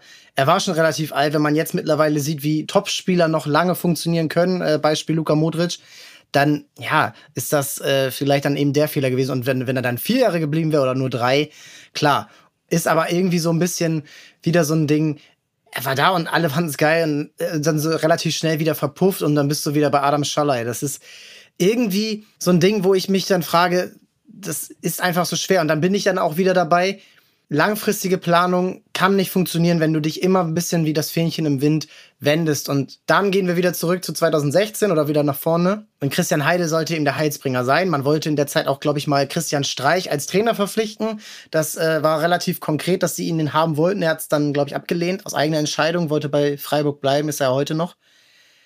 Und das sollte dann eben dieser Mann sein, der so ein bisschen Schalke dann komplett ordnet. Es ist ja nicht nur Christian Streich, sondern wenn man auch die Jahre davor guckt, da hat Schalke auch auf der Trainerposition so viele Fehler gemacht. Also ich will nicht sagen, dass äh, Leute wie Jens Keller schlecht waren, ganz im Gegenteil, aber auf Schalke sind beispielsweise mal Namen wie Thomas Tuchel auch rumgegeistert äh, in seiner Zeit oder nach seiner Zeit bei Öffentlich. Mainz. Öffentlich, also ich kann mich noch, ich habe letztens erst eine Pressekonferenz gesehen, wo äh, Thomas Tuchel nach dem Spiel auf die Gerüchte angesprochen wird, äh, wo er da ein bisschen in Thomas Tuchel-Manier ausgeflippt ist. Und äh, ja, da hat Schalke auch auf der Ebene ganz viel verpasst. Ja, und dann hast du, Simon, du hast eben schon die Namen angesprochen, mit denen es dann, muss man so ehrlich sagen, das ist damals die Saison, in der man noch Europa League spielt, in der man dann, glaube ich, gegen äh, Ajax Amsterdam ausscheidet im Viertelfinale. Also damals hatte man eben noch diese internationalen Einnahmen und auch so ein bisschen immer noch das Standing. Und Christian Heide kommt als Manager und Markus Weinziel kommt als Trainer. Das muss man auch noch dazu sagen. Das sollte ja dann eben so dieser Plan sein. Ne? Der eine hat bei Augsburg aus relativ wenig viel gemacht, hat nie wieder so erfolgreich gearbeitet wie bei Augsburg. Heide bei Mainz, also zwei, die für Arbeitermentalität stehen, so, ja, die schaffen es auch mit, da brauchen keine großen Stars kommen und so. Und dann kommen noch diese 50 Millionen für Leroy Sané dazu. Und du denkst ja, okay, jetzt haben sie alle Möglichkeiten, um relativ gut wieder wenigstens auf Champions League Plätze anzugreifen. Und es geht komplett nach hinten los. Wie kann man erklären, dass eine Transferperiode so schlecht verläuft? Es sind immer noch einige der Top-Transfers, die gemacht wurden. Also Platz 1 Embolo, Platz 2 Navi Mentalib und dann auf Platz 6 Konoplianka und du hast Stambuli angesprochen, der ist auch immer noch auf Platz 17. Also das sind insgesamt dieses Geld, was für Sané kam, diese 50 Millionen, wurden sofort wieder Klar gab es auch Kaufoptionen, das wurde dann ein Jahr später vollzogen, aber es wurde komplett wieder aus dem Fenster geschmissen. Und hat man das in dem Moment damals schon so ein bisschen erahnen können? Also ich glaube, das damals zu erahnen war schon sehr, sehr schwierig. Ich erinnere mich natürlich an die Saison. Ich weiß, dass damals äh, Schalke direkt unter Weinziel mit fünf Niederlagen aus den ersten fünf Bundesligaspielen gestartet ist. Und für mich ist in der Nachbetrachtung, wenn es um den Untergang von FC Schalke 04 geht, ist diese Transferphase, dieser Sommer von Christian Heidel eigentlich sinnbildlich auch für vieles, was danach passiert ist. Und zwar einfach dieses ohne roten Faden blind Geld ausgeben, sich überhaupt nicht der eigenen Identität bewusst sein. Äh, mal sparst du an den falschen Ecken, mal wirfst du da einfach blind 10 Millionen drauf. Und das ist einfach per Paradebeispiel in dieser Transferphase geschehen. Natürlich kann man nicht alles, Christian Heidel dann am Ende, man kann ihn nicht für alles verantwortlich machen. Das ist auch in den Jahren vorher schon passiert. Wir haben über die Trainer gesprochen. Ähm, ganz lustig, dass ihr sagt. Markus Weinziel André Breitenreiter, die kleinen, sympathischen Männer, die es in der Bundesliga mit kleinen Vereinen geschafft haben, folgen auf Roberto Di Matteo, dessen einzige Qualifikation für diesen Job war, dass der mal irgendwie, wo er, glaube ich, bis heute selber nicht weiß, wie er es geschafft hat, mit Chelsea einen Champions League-Titel geholt hat. Und du hast ihn nur wegen diesem Namen verpflichtet. Es gab keine spielerische Idee unter ihm. Der hat da irgendwie versucht, mit einer Fünferkette zu mauern, was mit das Scheußlichste war, was ich jemals von einer Fußball, also von einer Fußballmannschaft gesehen habe, was der da halt mit so einer Qualität da damals schon spielen lassen. Also wirklich unfassbar. Verrückt, dass wir da mit 4, 4 zu 3 auswärts in Madrid gewonnen haben, aber das ist nochmal ein ganz anderes Thema. Ja. Das hatte, glaube ich, mehr mit Real Madrid zu tun. Ja, nur damit wir mal verstehen, wie wir überhaupt in diese Situation reingekommen sind. Also ein zu dem Zeitpunkt für mich schon absolut identitätsloser Verein, was Führungspositionen äh, angeht, was die Trainerpositionen angeht, was Spielerverpflichtungen angeht. Und dann kommt ein Christian Heidel dorthin, hat eine Vision, die finde ich in manchen Teilen auch gar nicht mal so verkehrt war. Der hat ja auch damals den ähm, Umbau des äh, Vereinsgeländes angestoßen, was natürlich im Nachhinein dann auch einfach ein bisschen größenwahnsinnig war, was man glaube ich festhalten kann, was da für Geld reingeflossen ist. Aber es war halt nun einfach kein wirklicher Faden zu erkennen. Also dann hast du hier einfach völlig blind 25, 30 Millionen auf, auf den Spieler äh, draufgeworfen, hier fünf Jahresverträge äh, verteilt und gleichzeitig sind dann aber auch in den nächsten Jahren, ähm, ohne jetzt einzelne Spieler nennen zu wollen, dann müssen wir uns gleich nochmal drüber unterhalten, äh, Spieler gekommen, wo du dir immer wieder gedacht hast, was soll das jetzt? Also bei allem Respekt, ich erinnere mich daran, wie wir in der Saison 2018 Vizemeister geworden sind, in die Champions League gekommen sind und unsere Antwort auf das Erreichen der Champions League war für die Offensive einen Steven Skripski zu holen. Als amtierender Vizemeister. Und, und das zieht sich so durch diese ganzen Heideljahre oder auch durch die letzten Jahre Schalke 04 durch, auf der einen Seite viel zu viel Geld für Mittelmaß ausgeben und auf der anderen Seite erwarten, dass man mit minimalem Geldeinsatz maximalen Erfolg holt. Und am Ende des Tages kommst du dann daraus, wo du rausgekommen bist. Und äh, für mich auch ein ganz springender Punkt, äh, um da nochmal äh, an Simon anzuschließen, der Anspruch zwischen Wirklichkeit und Realität, da feuerst du dann x Millionen für den Ausbau vom Berger Feld raus. Auf der anderen Seite scoutest du aber mit Studenten und da kommt dann sowas bei raus wie Navi Bentaleb. Also ich, äh, Simon, du kannst dich bestimmt auch noch erinnern an das äh, erste Spiel, wo Navi Bentaleb keine Trainingseinheit hatte in Frankfurt, wo Embolo äh, noch rechter Flügel gespielt hat, wo du das Spiel verlierst. Ich weiß noch, ich war damals super hyped auf den Transfer und dann kommt dann Navi Bentaleb in der 60., 70. Minute rein, löst da Drucksituationen brutal gut auf, steht am Ende des Spiels mit zerrissenem Trikot hier an der Seite, kann ich mich noch erinnern, auf dem Platz. Und ich habe damals gedacht, boah, da hat der Heidel aber schon ein, zwei Spieler verpflichtet, die richtig was auf dem Kasten haben. Aber langfristig war das natürlich nix. Was ja auch dann dazu kommt, finde ich so ein Transfer, wenn man jetzt so, sich natürlich das alles so durchgeht, also auch bei euch, die die zuhören, guckt euch gerne alle Transfers an, die Schalke in den letzten 20, ihr könnt bis was weiß ich zurückgehen. Joel Marte, Eigengewächs, äh, auch mit 18 in die Mannschaft gekommen. 2016 verlässt er den Club ablösefrei zum FC Liverpool. Joel Martip ist bis heute mehr oder weniger Stammspieler bei einem der besten Clubs Europas. Der hat die Champions League dort gewonnen, der ist Meister geworden. Die Antwort, ihn zu ersetzen, war, und das kann man jetzt auch ihm nicht unbedingt vorwerfen, war Naldo, der deutlich älter war, der damals schon über seinen Zenit hinaus war, der noch irgendwie gerissen hat und ein paar Kopfballtore in, in Derbys erzielt hat. Das muss man ja lassen, aber das war die Antwort. Und das ist dann eben wieder, wo man sich fragt, du lässt einen eigenen Spieler gehen. Natürlich kann man vielleicht mit Liverpool auch irgendwann am Ende nicht mehr mithalten finanziell, aber dass er dann ablösefrei wechselt und dann auch Naldo hat gut Geld verdient bei der FC Schalke, den dann zu verpflichten, ist dann vielleicht auch einfach wieder mit zweierlei Maß gemessen und ist dann irgendwie am Ende des Tages, am Ende der Saison echt schwierig. Und in der Tabelle, muss man dann ja auch sagen, äußert sich's relativ schnell. Also du hast die fünf Niederlagen zu Saisonbeginn angesprochen. Wenn man jetzt mal in die Saison richtig reinguckt, dann bist du bei Schalke aber relativ schnell. Ich mach's hier nochmal eben parallel auf. Also du bist 18. nach dem fünften Spieltag. Du kämpfst dich irgendwie hoch auf Rang 8 und hängst dann aber die ganze Saison im Mittelfeld zwischen 8 und 13 fest und wirst am Ende des äh, Jahres 2017 dann Zehnter mit Unentschieden dann am Ende, die nicht mehr weiterbringen. Die Europa League, wie gesagt, im Viertelfinale verloren, auch ziemlich unnötig damals, fand ich bei Ajax. Also das, da hatte ich irgendwie in Erinnerung, dass das äh, auch gut mal ein bisschen besser hätte laufen können. Das Spiel hat mich komplett zerbrochen damals. Ja, ich kann mich auch erinnern. Ich war im Stadion, das war ganz, ganz schlimm. Es war irgendwie Verlängerung und wir waren in Überzahl oder so, ne? Ja, genau. Und da hat Leon Goretzka, weiß man, hat so ein geisteskrankes Tor geschossen, wo er irgendwie vom äh, in der eigenen Hälfte komplett äh, einmal durch komplett Ajax Amsterdam durchrennt und dann kriegst du da irgendwie ich glaube, Armin Younes ist es sogar, ich weiß gar nicht mehr, wer da am Ende. Es ist Armin Younes, ja. Das ist Armin Younes, der äh, komplett äh, Schalke da an alle Einzelteile zerbricht. Also das Spiel war auch jetzt im Nachhinein betrachtet auch so ein, so ein Knackpunkt, weil ich glaube, wenn Schalke da Amsterdam rauswirft zu dem Zeitpunkt, weil du hast ich meine, in dem Spiel vor Amsterdam hast du Gladbach noch rausgehauen, durch so ein Platzfehlertor, äh, auch von Leon Goretzka. Und vom Gefühle hätte ich gesagt, wenn Schalke da gegen Amsterdam gewinnt, dann, oh, und da viel, es müsste dann Europa League Finale, glaube ich, sein. Du bist im Viertelfinale, hast dann noch eine Runde erreichen müssen und hättest du vielleicht im Finale gegen Manchester United gespielt. Wenn du Aber selbst wenn du verlierst, wäre es ja schön gewesen, ne? Ja, auf jeden Fall. Und äh, am Ende des Tages äh, war das der absolute Trümmerbruch in der Felddienstarena damals gegen Amsterdam und äh, passt dann aber auch irgendwie sinnbildlich so zur ganzen Saison, dass du dann da so rausfliegst. Ja, und wenn man jetzt diese Saison nimmt, Weinziel muss gehen und dann jetzt mal so die nächsten Saisons sich anguckt und 17, 18 rausrechnet, wäre es so ein normaler Absturz. So, du wirst dann äh, 2019 kämpfst schon gegen Abstieg, 2020 kurz nach oben mit David Wagner, dann aber die Rückrunde fast gar nicht mehr gewonnen und dann 2021 der Abstieg, 22 wieder hoch und jetzt wieder im Abstiegskampf. Aber 2018 wird Schalke Vizemeister.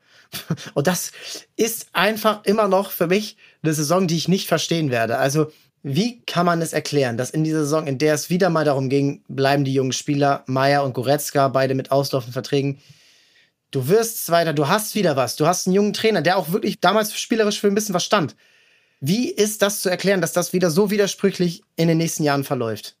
Also meiner Meinung nach, weil auf die Vizemeister-Saison die schlechteste Transferphase folgt, die ich jemals von einem Champions League-Teilnehmer gesehen habe. Und das meine ich, ohne irgendjemanden da ähm, diskreditieren zu wollen. Aber du stolperst, wie du das schon richtig gesagt hast, in die Vizemeistersaison rein mit einem Kader, der natürlich damals auch gute Spieler gehabt hat, aber bei weitem nicht einen Kader hatte, um die zweite Kraft in Deutschland zu sein. Äh, man hat da von vielen Faktoren profitiert. Ich erinnere mich, dass zum Beispiel damals Dortmund unter Peter Bosch einen extrem guten Start in die Saison hatte und dann aus unerklärlichen Gründen auf einmal komplett eingebrochen ist, wie das irgendwie so Peter Bosch-Mannschaften an sich haben ich weiß gar nicht, ähm, auf was für einem Platz dann Leverkusen gelandet ist, aber es haben auf jeden Fall schon sehr viele Sterne haben so gestanden, dass Schalke dann am Ende mit sehr viel Abstand zu Bayern München Tabellenzweiter geworden ist. Und auch da wieder nach dieser Saison, Domenico Tedesco war sicherlich kein blinder Trainer, der irgendwie mit Glück in die Champions League gestolpert ist. Er war aber auch nicht das taktische Mastermind, als dass er dann halt teilweise präsentiert worden ist. Und am Ende des Tages, was hast du aus dieser Champions League Saison mitgenommen? Leon Goretzka und Max Meyer haben den Verein beide ablösefrei verlassen es gibt viele verschiedene Faktoren, die damals eine Rolle gespielt hatten. Mit Leon Goretzka hatte man sich wohl 2017 eigentlich auf eine Vertragsverlängerung geeinigt. Der hat dann aber diese mündliche Zusage wohl nochmal nach hinten verschoben, weil er erst, ich glaube, das war der, war das der Confed Cup? Ich weiß gar nicht ja, mehr, was der das da war der Confed Cup, ja. Den Confed Cup, den er dann sehr, sehr gut gespielt hat und da gab es dann wohl damals auch den ersten Kontakt zum FC Bayern München. Hat dann damals gesagt, er wolle nochmal die Saison zu Ende spielen und dann dementsprechend seine Zukunft entscheiden. Aber gut, wenn zum damaligen Zeitpunkt Bayern München als vier, fünf, sechsfacher Meister hintereinander anklopft und mit Champions League Fußball für die nächsten Jahre garantieren kann, sind wir bei einem ähnlichen Fall wie Manuel Neuer, dann kann man dem Spieler nicht übel nehmen, wenn der an seine Karriere denkt. Aber um mal von den Abgängen wegzukommen, du kommst in die Champions League, gehst da rein, verlierst deine Mittelfeldachse aus Meier und Goretzka. Deine Antwort auf das Verlieren dieser Spieler ist, wie du schon sagst, nicht eine neue Achse zu etablieren von jungen Spielern, sondern du gehst wahllos in durchschnittliche Bundesligaspieler rein, die entweder ihre erste oder zweite Saison auf absolutem Topniveau spielen und verpflichtest unter der Prämisse, ist günstig und könnte gut sein. Wirklich alle diese Spieler in allen Ehren. Natürlich hat auch Schalke vieles dazu beigetragen, dass es dann am Ende nicht funktioniert hat aber Mark Ut ablösefrei, Handgeld in Millionenhöhe, vier oder fünf Jahresvertrag. Salif Sané ablösefrei, Handgeld in Millionenhöhe, vier oder fünf Jahresvertrag. Das sind Spieler, das sind Transfers, die ich bis heute nicht verstehen kann. Und dann kommen wir auch wohl oder übel zum schlechtesten Bundesliga-Transfer, den ich bis jetzt gesehen habe. Und das ist nun mal Sebastian Rudi ein durchschnittlicher Bundesligaspieler, der ein Jahresgehalt, ich glaube, von sechs oder sieben Millionen Euro bekommen hat, über 15 Millionen Euro gekostet hat, einen hochdotierten Vertrag gekriegt hat. Und den etablierst du in ein System, was darauf ausgelegt ist, gegen den Ball zu arbeiten, Umschaltmomente zu erzeugen. Und da rein stellst du Sebastian Rudi, der vorher bei Bayern München jahrelang in der Mannschaft gespielt hat, die durchschnittlich 94 Prozent Ballbesitz hat und den in diese Mannschaft reinzustellen, das drei Spiele auszuprobieren und zu merken, ja, warte mal, mit dem Ball selber können wir gar nicht, den dann panisch auf die Sechs zu stellen und zu merken, naja, gegen den Ball kann der Sebastian aber auch nicht.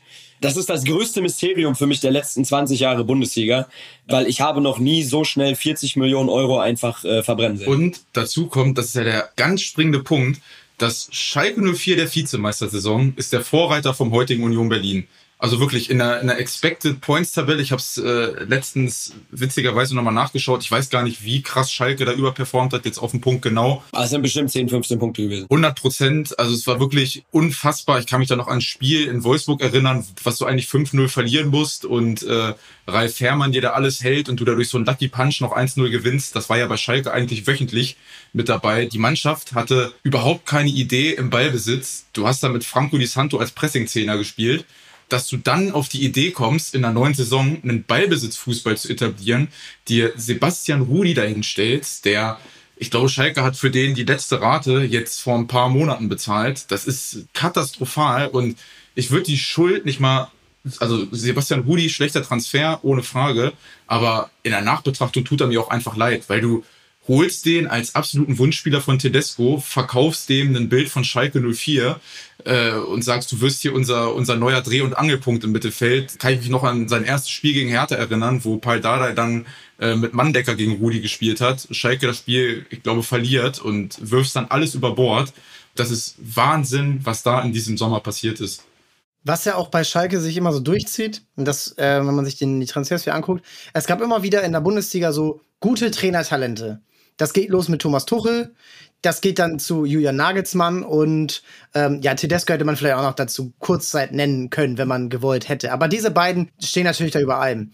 Und Nagelsmann hat aus Rudi einen Nationalspieler bei Hoffenheim gemacht, aber auch nur bei Hoffenheim. So, und das gab es früher schon mit äh, Mainz-Spielern wie Johannes Geis oder wie Adam Scholloy oder Luis Holtby, die alle bei Schalke nie so funktioniert haben, wie die bei Mainz funktioniert haben. Und das ist immer dieses drauf reinfallen Ah ja, den stimmt, den kriegen wir. Ach, und der verdient gar nicht so viel Geld, da müssen wir, können wir ihm ein bisschen mehr geben.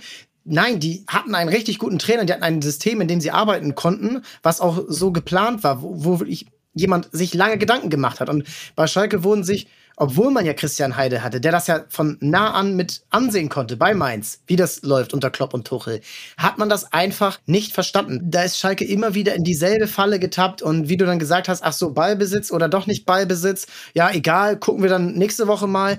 Es ist einfach komplett logisch dann in Nachbetrachtung, äh, dass diese Mannschaft dann in den äh, Abstiegskampf gerät. Und was wir noch vergessen haben, wieder der Umgang mit den eigenen Leuten. Wir haben Max Meyer angesprochen, der hatte, glaube ich, relativ hohe Gehaltsforderungen. Da hat sein Berater ihn in der Weltklasse gesehen. Was man aber auch in der Saison gemacht hat, man hat Benedikt Hövedes, einer der wenigen, der geblieben ist, Weltmeister, Kapitän der Mannschaft, der hat wirklich alles für den Verein gegeben. Hat man nach zehn Jahren, glaube ich, in der Profimannschaft verschasst weil Domenico Tedesco nicht mit ihm planen wollte. Und da hat man sich wirklich da auch so ein bisschen dem Trainer hingegeben. Und der wurde von den Fans noch gefeiert vor einem Spiel und der Trainer direkt kritisiert. Und Benedikt Höfe, das wirklich, das ist für mich das Symbol dafür, wie man mit Spielern auf Schalke umgegangen ist. Das ist absolut unter aller Sau. Ich hätte auch gerne mal mit ihm da direkt so drüber gesprochen, weil das einfach für mich immer noch nicht in den Sinn kommt, wie man so mit einem Spieler umgehen kann. Und das zieht sich dann wirklich wieder, immer wieder auch wenn die Spieler lange da sind, du wirst auf Schalke irgendwie verhandelt, ja, Clemens Tönnies würde sagen, wie sein Vieh in seinen Schlachthöfen. Weil es ist manchmal wirklich, äh, das muss ich so ehrlich sagen, das finde ich unter aller Sau und er geht dann für 5 Millionen zu Lok Moskau und besser wurde er natürlich auch nicht, er war auch schon älter, aber Schalke wurde auch nie besser und hat es dann versucht mit Salif Sané und wir haben noch gar nicht über Rabbi Mantondo gesprochen, wir haben noch nicht über Omar Mascarell gesprochen, Hamza Mendil, äh, Skripski, Jeffrey Brumer geliehen aus äh, Wolfsburg. Und wir haben auch noch Armin Harit mit all seinen menschlichen Verfehlungen nicht angesprochen. Das ist. Aber Hamza Mendir ist ja wirklich, also sowas habe ich auf dem Niveau noch nie erlebt. Also, dass du einen Spieler für sechs Millionen holst, der kommt, ich meine, sein erstes Spiel war damals gegen Gladbach, da wird er nach 15 Minuten akut gelb-rot gefährdet ausgewechselt. Der konnte überhaupt nichts mit dem Ball anfangen. Der war defensiv vogelwild. Also ich weiß nicht, wer da auf die Idee gekommen ist, den zu verpflichten für sechs Millionen. Also das ist äh, neben Sebastian Rudi, der, keine Ahnung, das ist ein ganz stummer Transfer, der unter anderem bei Domenico Tedesco mal Stürmer gespielt hat. Also das musst du dir auch mal überlegen. Das ist der absolute Wahnsinn. Marokkanische ja. Ida Balanda. so, und dann bist du wieder im Abstiegskampf. Also du hast wirklich ganz kurz ein ganz schönes Hoch gehabt. Du hast die Champions League erreicht, du hast sogar das achte Finale erreicht, wo du dann mit 0 zu 7 bei Manchester City verlierst. Ist auch schon mal anderen passiert.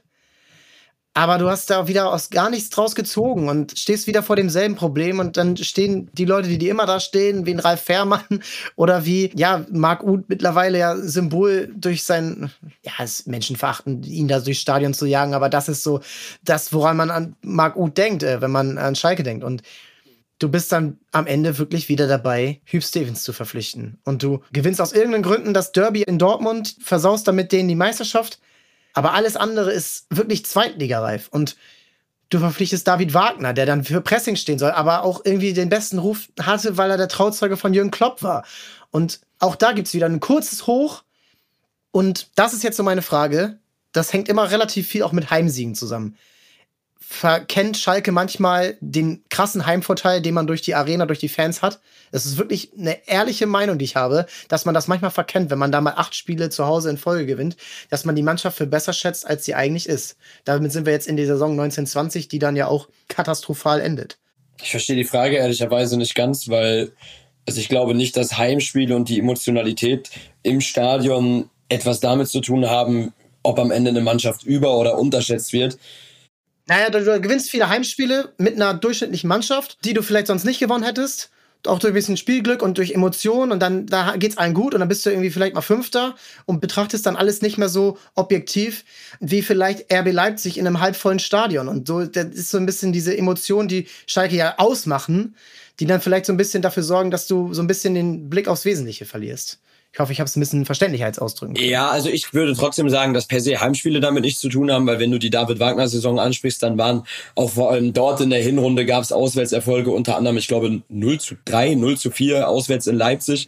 Also das waren jetzt nicht nur Heimspiele, die dafür gesorgt haben, dass du der Mannschaft halt dann auch schon was für die Rückrunde zugetraut hast. Vor allem in der Hinrunde für mich Suat Suat Serdar müsste es auch schon gewesen sein. Und vor allem natürlich Amina Ried, der da einfach in einer überragenden Form war und am Ende dann ein, zwei Spieler auf einem Level agiert haben, wie sie es danach in ihrer Karriere nicht mehr haben und auch dafür gesorgt haben, dass eine Mannschaft, die eigentlich für Tabellenplatz 10 bis 14 ausgerichtet war, dann eben da irgendwo zwischen Platz, ähm, ich glaube, zwischenzeitlich drei bis, bis, bis sechs unterwegs war. Äh, was in dieser Saison passiert ist, ist für mich unabhängig jetzt dieser unbekannten Komponente Corona einfach Schalke 04 par excellence. Du überperformst in der Hinrunde wie keine andere Mannschaft auf diesem Planeten und underperformst in der Rückrunde wie keine andere Mannschaft auf diesem Planeten. Und zwischen, ich glaube, wir kommen in die Champions League zu, oh mein Gott, wir könnten nächste Saison absteigen, liegen am Ende des Tages vier Monate. Es war sogar wirklich so, dass äh, nach dem DFB-Pokalspiel in Bielefeld, kann ich mich noch an den Social-Media-Post von der Arminia erinnern, die irgendwie sowas getweetet haben wie äh, Glückwunsch zum Weiterkommen an David Wagner und Schalke. Diese Mannschaft werden wir mit großer Wahrscheinlichkeit nächstes Jahr in der Champions League sehen. Und dann geht das Ding sowas von in die Brüche. Also das war wirklich schon krass, obwohl wenn man sich die Transferperiode anguckt, bis auf Benito Raman sind das eigentlich viele gute Transfers. Also wenn ich mir einen heutigen Jean-Claire Todibo angucke, äh, Michael Gregoritsch oder auch Osan Kabak, das sind eigentlich schon Spieler, die einer Mannschaft tendenziell weiterhelfen können. Aber der Kader war einfach gepaart mit dieser Spielidee nicht besser als Mittelmaß. Ja, und irgendwie ist es dann auch, wenn man sich jetzt mal die nächste Saison anguckt, also hast du wirklich anderthalb Jahre auf Tasmania in Berlin-Niveau gespielt. Also das muss man, es ist einfach leider so. Und Schalke hatte wirklich Glück, dass die Saison dann irgendwann zu Ende war und die anderen Vereine unten nicht noch mehr Punkte holen konnten. So, und ich erinnere mich an, glaube ich, das letzte Spiel, das war 0 zu 4 in Freiburg. Damals waren ja auch keine Zuschauer da. Und das war alles so blutleer und das war alles schon so mit Ansage eigentlich, und da kommen wir dann wieder in die Sommer, in die strategischen Entscheidungen, mit Ansage eigentlich, hey, das ist hier irgendwie durch. Also lass uns das abhaken. Mit dem Trainer hat nicht funktioniert. Das muss man so ehrlich sagen. Das ist jetzt hier eine, eine ganze halbe Saison, äh, in der du nicht gewonnen hast. Also 16 Spiele waren das am Ende, glaube ich. Und jeder hätte, glaube ich, verstanden, okay, David Wagner, wir trennen uns. Ein Jahr hier, du hast versucht, du hast eine gute Hinrunde, du hast aber dann auch keine Ideen mehr, wenn es vielleicht mal irgendwann mal nicht funktioniert hat. So, und nach der Corona-Pause kam gar nichts mehr. Du behältst den Trainer. Du hättest in der Saison was anderes machen können. Du hättest darüber nachdenken können, okay, was machen wir? Wir haben hier Fehler gehabt. Wir haben Spieler gehabt, die nicht so funktionieren. Man geht mal in den Sommer rein. Damals war es auch dann schon langsam so, dass du Geld holen musst, also Geld verdienen musstest. So, ein Weston McKenney stand vorm Abgang, unter anderem auch wieder einer, der natürlich aus Amerika, aber auch wieder aus der eigenen Jugend kam. Du behältst den Trainer und verlierst am ersten Spieltag 0 zu 8 in München Dann hast du, glaube ich, noch ein zweites Spiel, was du dann zu Hause verlierst. Und dann entlässt du den Trainer. Also wirklich mit Ansage. Mit Ansage hast du dann eine komplette Saisonvorbereitung in den Müll geschmissen. Transferperiode darauf ausgelegt. Spielsystem darauf ausgelegt. Und dann, ja, kommt Manuel Baum und du kommst damit nicht klar. Und dann kommt Christian Groß und du kommst damit nicht klar. Und die Saison ist eine Katastrophe schlechthin. Und ich meine, mittlerweile gibt's ja nicht mehr so viele Vereine, äh, Traditionsvereine, die so einen Abstieg mal, äh, die nicht erlebt haben. Aber mal an euch die Frage, ab wann dachtet ihr das erste Mal, oh Mann, ich glaube, wir steigen ab? War das direkt nach dem ersten Spieltag? Also tatsächlich eigentlich in dem Moment, wo im Sommer feststand, dass äh, man mit David Wagner zusammen äh, weiterarbeiten möchte. Also da war das Ding für mich wirklich durch und ich habe mich bei vielen Sachen auch schon wirklich furchtbar geirrt wo mich der Fußball eines Besseren belehrt hat. Aber ähm, wie du schon ganz richtig gesagt hast, damals an David Wagner festzuhalten, war wirklich ein Abstieg mit Ansage. Und ähm, wir werden wahrscheinlich gleich nochmal bei einem anderen Trainer drauf äh, zurückkommen, der Anfang letzten Jahres eingestellt worden ist. Es gibt einfach manchmal Entscheidungen im Fußball, wo Verantwortliche eine Idee haben, die ganz Fußball Deutschland nicht nachvollziehen kann. Und die Weiterbeschäftigung von David Wagner, die gehört auf jeden Fall dazu. Also das ist etwas, was für mich bis heute absolut unverständlich ist. Und ich weiß nicht, wann ich jemals eine Mannschaft gesehen habe, die wirklich, wo der Trainer so sehr die Kabine verloren hat und dann trotzdem nochmal diese ganze Saisonvorbereitung ähm, dem Trainer zu geben, wo wir wieder beim Stichpunkt äh, blinder Aktionismus sind, der sich bei Schalke in den letzten Jahren einfach so häufig durchgezogen hat. Du, du sprichst die ganze Zeit von Kontinuität. Wir müssen Kontinuität auf der Trainerbank haben und ziehst das den ganzen Sommer durch, predigst das rauf und runter nur um nach dem zweiten Spieltag zu sagen, ah ja, nee, fuck it, machen wir doch nicht. Und am Ende beendest du die Saison mit, glaube ich, fünf verschiedenen Trainern auf der Trainerbank.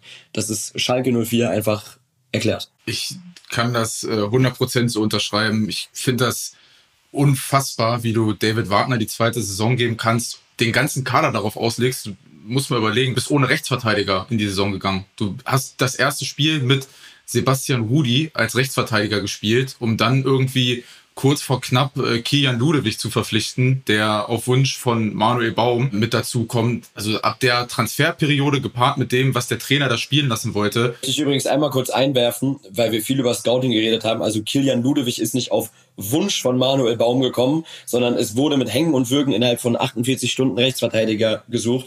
Und Manuel Stimmt. Baum hat dann irgendwann gesagt, was ist denn mit Kilian Ludewig? Den habe ich im U-Nationalmannschaftsbereich Stimmt, so war das, stimmt. Also das war das Scouting zu dem Zeitpunkt. Ja, Katastrophe. Also äh, eine reine Katastrophe und ab dem Zeitpunkt wusste man eigentlich schon, dass das nichts wird. Da wurde dir irgendwie Marc Uta als, als Heilsbringer noch irgendwie verkauft, der dann nach seiner Leihe nach Köln wieder zurückgekommen ist. Das war von vorne bis hinten eine, eine reine Katastrophe. Also so eine schlimme Saison habe ich als Fan, glaube ich, noch nie mitgemacht. Das ist auch schwer zu übertreffen, aber man muss auch mal kurz noch mal Ross und Reiter hier benennen. Jochen Schneider ist übrigens der Verantwortliche damals. Der ist 2019 der Nachfolger von Christian Heide geworden, der dann entbunden wurde, nachdem die diese schlechteste Transferperiode eines Champions League Teilnehmers dann äh, stattgefunden hat. Der hat das auch nicht besser gemacht. Also das war die Kontinuität bei Schalke, das dann zu machen, zum Beispiel, äh, was mich hier gerade in der Recherche dann so ein bisschen auch, ähm, das, das kannst du auch keinem erklären. Vor der Saison 2020, 2021, also genau vor der Abstiegssaison, übernahm Schneider von seinem Vorstandskollegen Alexander Jobst zusätzlich zum Ressort Sport das Ressort Kommunikation. Das heißt, der Kerl, der schon in seinem eigenen Fachbereich nichts hinbekommen hat, hat dann noch mehr Aufgaben bekommen. Das heißt, es wurde dann nicht nur schlechte Arbeit geleistet, es wurde dann auch noch schlecht kommuniziert, was man geleistet hat. Und dann bist du bei vier Trainern einer Saison, dann bist du bei also ich will ungern ähm, so ins Gehässige abdriften, aber das ist manchmal nicht zu erklären. Und es ist auch nicht zu erklären, wie dann einem Trainer, du musst ja anerkennen, okay, nach zwei Spielen, ah, okay, wir haben es hier falsch gemacht. Wir haben es hier falsch gemacht, okay, das war absolut, wir wollten Kontinuität, wir haben es nicht hinbekommen. Dann muss dieser Schuss aber jetzt sitzen, nach dem zweiten Spieltag. Du kannst dann nicht sagen, ja, wir haben ja noch 32 Spieltage. Nee, das muss jetzt sitzen. So, und du verpflichtest Manuel Baum, der leider nicht in irgendeiner Form, ich glaube, er war auch mal bei euch in der Show zu Gast. Also ich finde ihn als TV-Analysten sehr gut, aber es war von Anfang an so ein bisschen dieses, wie soll der denn jetzt Schalke rumreißen? Wie soll der denn jetzt Schalke irgendwie mal begeistern? Schalke brauchte mal wieder ein bisschen Feuer, ein bisschen Flair, gerade auch in so einer Saison, wo das alles mit Zuschauern ja auch nicht funktioniert hat. Es gab es da mal kurz ein paar Zuschauer, dann wieder nicht.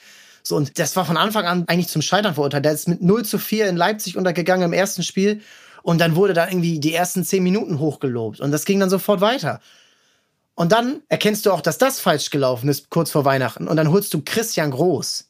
Und Christian Groß hat, glaube ich, also seinen letzten guten Job vor zehn Jahren gehabt. Und das ist dann auch wieder so eine Frage, wie kommt man zu dieser Entscheidung? Und gab es da mal auch, ihr seid ja so ein bisschen näher dran oder deutlich näher dran, da mal so Fragen, wie das zustande kommen konnte, diese Abfolge von Trainerkandidaten, die auch alle für fußballerisch was komplett Verschiedenes stehen, überhaupt zustande kommen konnte, weil Christian Groß war der Nächste, wo man sagt, das ist zum Scheitern verurteilt. Das wird hier nicht funktionieren. Das ist ein super schwieriges Thema. Im Nachhinein ist man natürlich immer schlauer und um das vielleicht mal als Disclaimer zu sagen, ich glaube, wir alle sind uns da einig, dass wir keinen der genannten Menschen irgendwie privat angehen möchten oder den unterstellen wollen, dass da irgendwie absichtlich schlecht Fall. gearbeitet worden ist. Jeder von denen wird in seinem besten Gewissen gehandelt haben und versucht haben, irgendwie dieses zu dem Zeitpunkt eigentlich schon gesunkene Schiff nochmal irgendwie wieder auf richtig auf die Beine zu stellen. Ich glaube, was man im Nachhinein sagen kann, Manuel Baum ist für mich bis heute ein Trainer, den ich anhand seiner Schalke-Zeit gar nicht beurteilen kann, weil das war schon vorbei zu dem Zeitpunkt meiner Meinung nach, wie ich es gerade gesagt habe. Und um mal zum, zum Thema Jochen Schneider was zu sagen, auch da damals gefühlt komplette Überforderung mit der Situation, wie du schon gesagt hast. Einmal die Entscheidungen dort zu treffen, äh, Trainer einzustellen, ähm, Spieler zu verpflichten und gleichzeitig noch die Kommunikation nach außen zu übernehmen. Jochen Schneider, der eigentlich wirklich und ohne da irgendjemanden zu nahe treten zu wollen. Also ich kann mir diese Entscheidung nicht anders erklären, als dass wenn ich in meinem Handy durchgehe und einfach den nächsten Typen anrufe, der mir gerade einfällt. Und genauso erkläre ich mir auch die Verpflichtung von einem Skodran Mustafi oder auch die Verpflichtung eines Klaas-Jan Huntelas dann nochmal. Das waren solche planlosen Transfers, wir sind mittlerweile wirklich in einem Bereich, wo mir die Worte fehlen. Ja, das ist. Drei Jahre danach. Das ist echt krass. Da fehlen dann wirklich die Worte. Um eine Sache nochmal ganz kurz zu Manuel Baum zu sagen. Es gab da ein Spiel, was für mich der absolute Knackpunkt der ganzen Saison war. Und das ist das Spiel in Augsburg. Was du in einer. Ich, ich, will, ich will jetzt nichts Falsches sagen, aber ich, nee, glaub, nee, ja, ich glaube, du machst da ein sehr, sehr vernünftiges Spiel und kriegst in der Nachspielzeit, glaube ich, einen Ausgleich in Überzahl weil ich glaube, Demirovic ist es, der dann eine rote Karte bekommt in dem Spiel. Und das war für mich der absolute Knackpunkt. Ich bin der festen Überzeugung, wenn du das Spiel gewinnst, kannst du auch mit dieser toten Truppe zumindest, ich glaube, dass du absteigst, aber nicht so sang- und klanglos. Und äh, das Spiel war ganz schlimm. Und du hast ja gerade gesagt, dass man nicht gehässig sein soll oder nicht gehässig sein will gegenüber den handelnden Personen. Aber bei Christian Groß bleibt ja mehr fast nichts anderes übrig. Das ist ein Trainer, der nicht mal die Spielernamen konnte. Also Schalke 04 war ja zu der Zeit ein, ein einziges Meme. Das war ja, das war traurig. Aber wie gesagt, mir fehlen auch ein bisschen die Worte tatsächlich.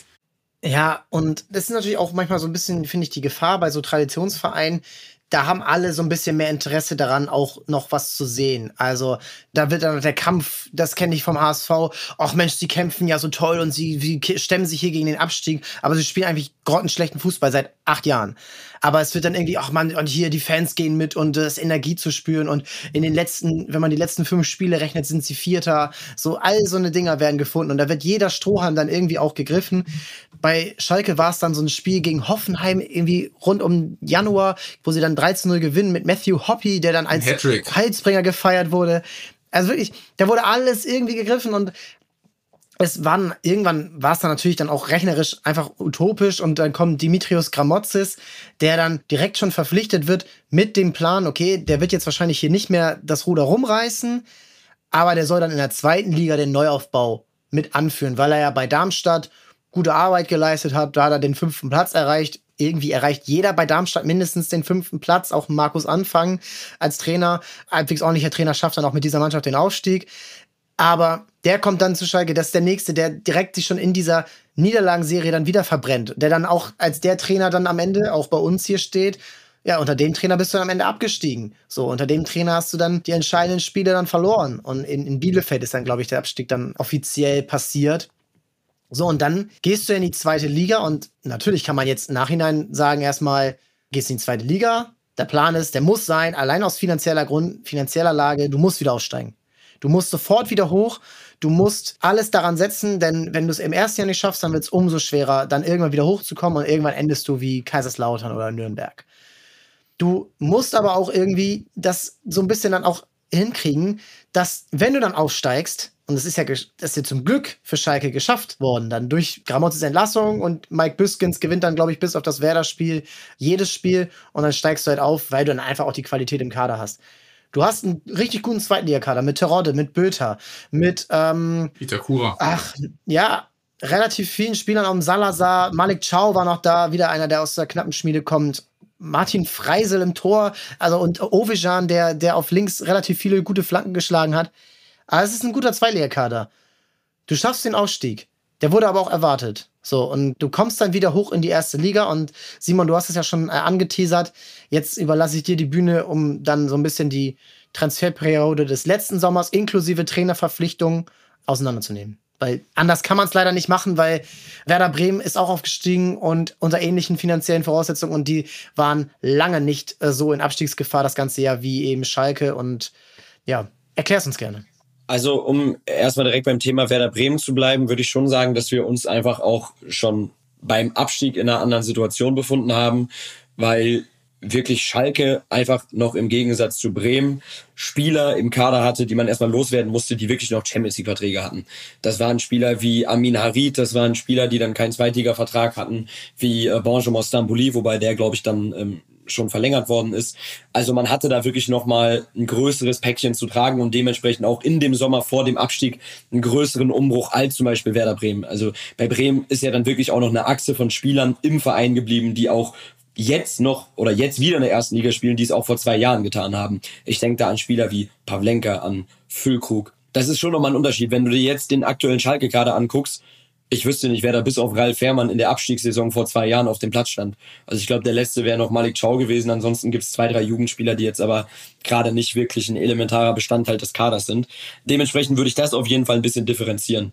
Wie man diese ganze Geschichte angegangen ist vor ungefähr einem Jahr oder ziemlich genau einem Jahr, nee, vor zwei Jahren, äh, nach dem Abstieg, finde ich jetzt in der Nachbetrachtung wirklich grundsolide. Man hat sich Spieler geholt zu einem günstigen Preis, die wirklich einem in der zweiten Liga direkten Erfolg garantiert haben. Allen voran Spieler wie Drexler, wie Terodde, wo ich wirklich nichts Negatives gegen sagen kann und werde, weil dieses Märchen, dass man mit einer U23 mal eben durch die zweite Liga marschiert, weil man der glorreiche FC Schalke 04 mit der so tollen Knappenschmiede ist, ist einfach Humbug. Und das hätte nicht funktioniert. Dementsprechend kann ich gegen diese Transferphase gar nichts sagen. Der Knackpunkt für mich sind zwei Punkte. Punkt Nummer eins, dass du dir mit der Verpflichtung von Dimitrios Kramotzes in der Abstiegssaison erstmal ganz, ganz viel von diesem wir bauen jetzt neu auf Gefühl schon direkt kaputt gemacht hast. Du nimmst einen befleckten Trainer, einen Trainer, der unter anderem mit Spielern wie Marc Uth vor den eigenen Fans geflüchtet ist. Den nimmst du mit in die neue Saison, stellst ihn dahin und sagst, das ist übrigens der Trottel, mit dem wir abgestiegen sind. Aber ey, Kramotzes, wir schaffen das. Für die Zweiliga soll's reichen. Und du merkst nach fünf, sechs Spielen, nee, so einfach ist das gar nicht. Wir spazieren hier gar nicht mal so durch, wie wir uns das vorgestellt haben. Trennt sich dann irgendwann von dem, holst Mike Buskins, alles in Ordnung, weiß bis heute nicht, wie der das geschafft hat, aus den letzten acht Spielen sieben zu gewinnen. Wir sind aufgestiegen. Die ganze Stadt Gelsenkirchen, das ganze Ballungsgebiet rund um Gelsenkirchen im Ruhrgebiet ist in einem Hype, das habe ich in 20 Jahren als Schalke-Fan wirklich noch nie erlebt. Egal ob Pokalsieg, egal ob Champions League, egal ob 4-4 im Derby, nach diesem St. Pauli-Spiel, nach diesem Aufstieg, ist ein Hype durch und eine Ruck durch Schalke gegangen, was ich wirklich noch nie gesehen habe. Es war eine Euphorie da, es war aber trotzdem ein realistischer Anspruch da, einfach zu sagen, ey, wir sind auferstanden aus den Ruinen der zweiten Liga und wir gucken jetzt, dass wir uns irgendwie wieder in der ersten Liga festigen. Und das nächste, was du machst, ist Frank Kramer dahinzusetzen. Eine absolut, also, und ich meine es wirklich nicht böse, ohne zu übertragen, also nee, das, den Vergleich kann ich jetzt nicht bringen, aber also es gibt wirklich wenige Menschen, die schlechter ins Ruhrgebiet passen als Frank Kramer und vor allem schlechter in diese Situation reinpassen. Und wenn du zu dem damaligen Zeitpunkt, ich weiß noch ganz genau, ich war zu dem Zeitpunkt auf dem Werner Hansch Abschiedsspiel an der Glückauf Kampfbahn. Und ich habe bestimmt an dem Tag mit 200 Menschen über, die, also da ist es öffentlich geworden, über, über die Verpflichtung von Frank Kramer gesprochen. Und alle 200 Menschen haben mir gesagt, wir sehen uns an Spieltag 10, der ist nicht mehr da. Und genau das ist eingetreten.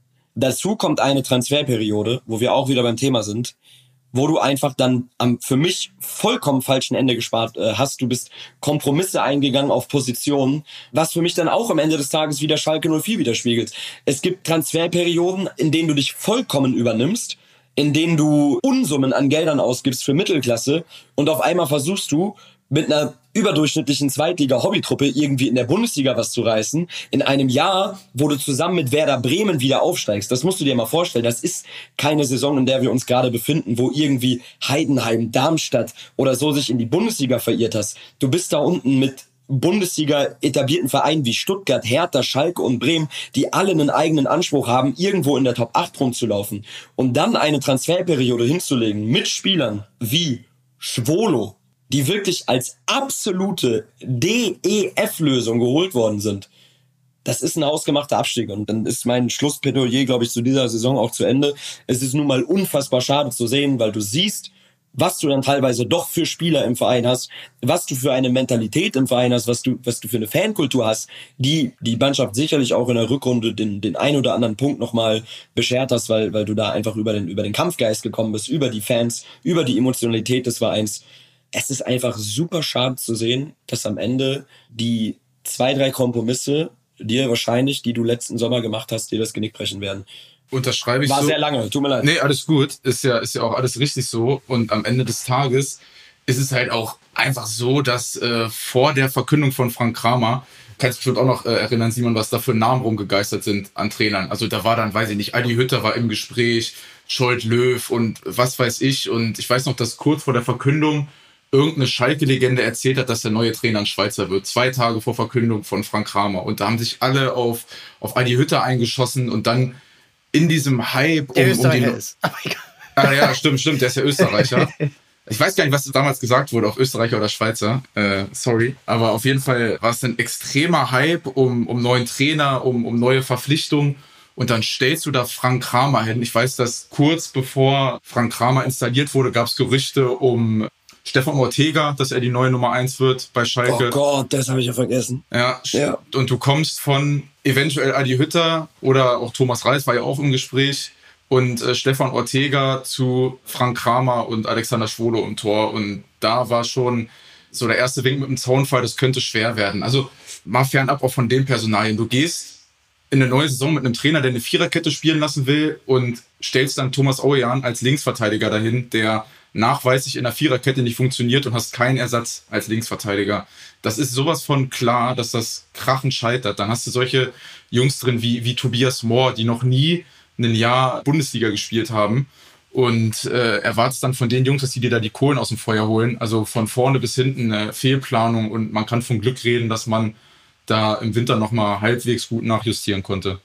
Ja, weil das muss man ja auch sagen, das, was vor zwei Jahren falsch gelaufen ist äh, in der Hinrunde, das wurde ja dieses Jahr zumindest mal in irgendeiner Form korrigiert durch Torwartwechsel äh, mit Fährmann wieder im Tor, der, also finde ich auch wieder, wenn wir beim Umgang mit Eigengewächsen sind oder mit Spielern, die lange da sind, dreimal irgendwie nicht da gewe gewechselt, dann wieder auf der Bank, dann wieder geschasst für fünf verschiedene Torhüter, die in der Zwischenzeit im Tor standen von Hildebrand, der bis jetzt Schwolo.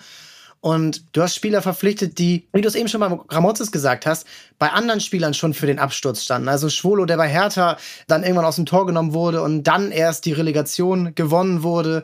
Also Bastian Polter ist jetzt kein Spieler, der für irgendwas an Bundesliga-Niveau steht. Hat er jemals mehr als fünf Tore in der Bundesliga geschossen? Weiß ich nicht. Und Ja, bei, ja. Zehn. bei Bruch Zehn in der Saison davor. Ja. ja, dann, hat- dann war, stimmt, dann war das die Saison.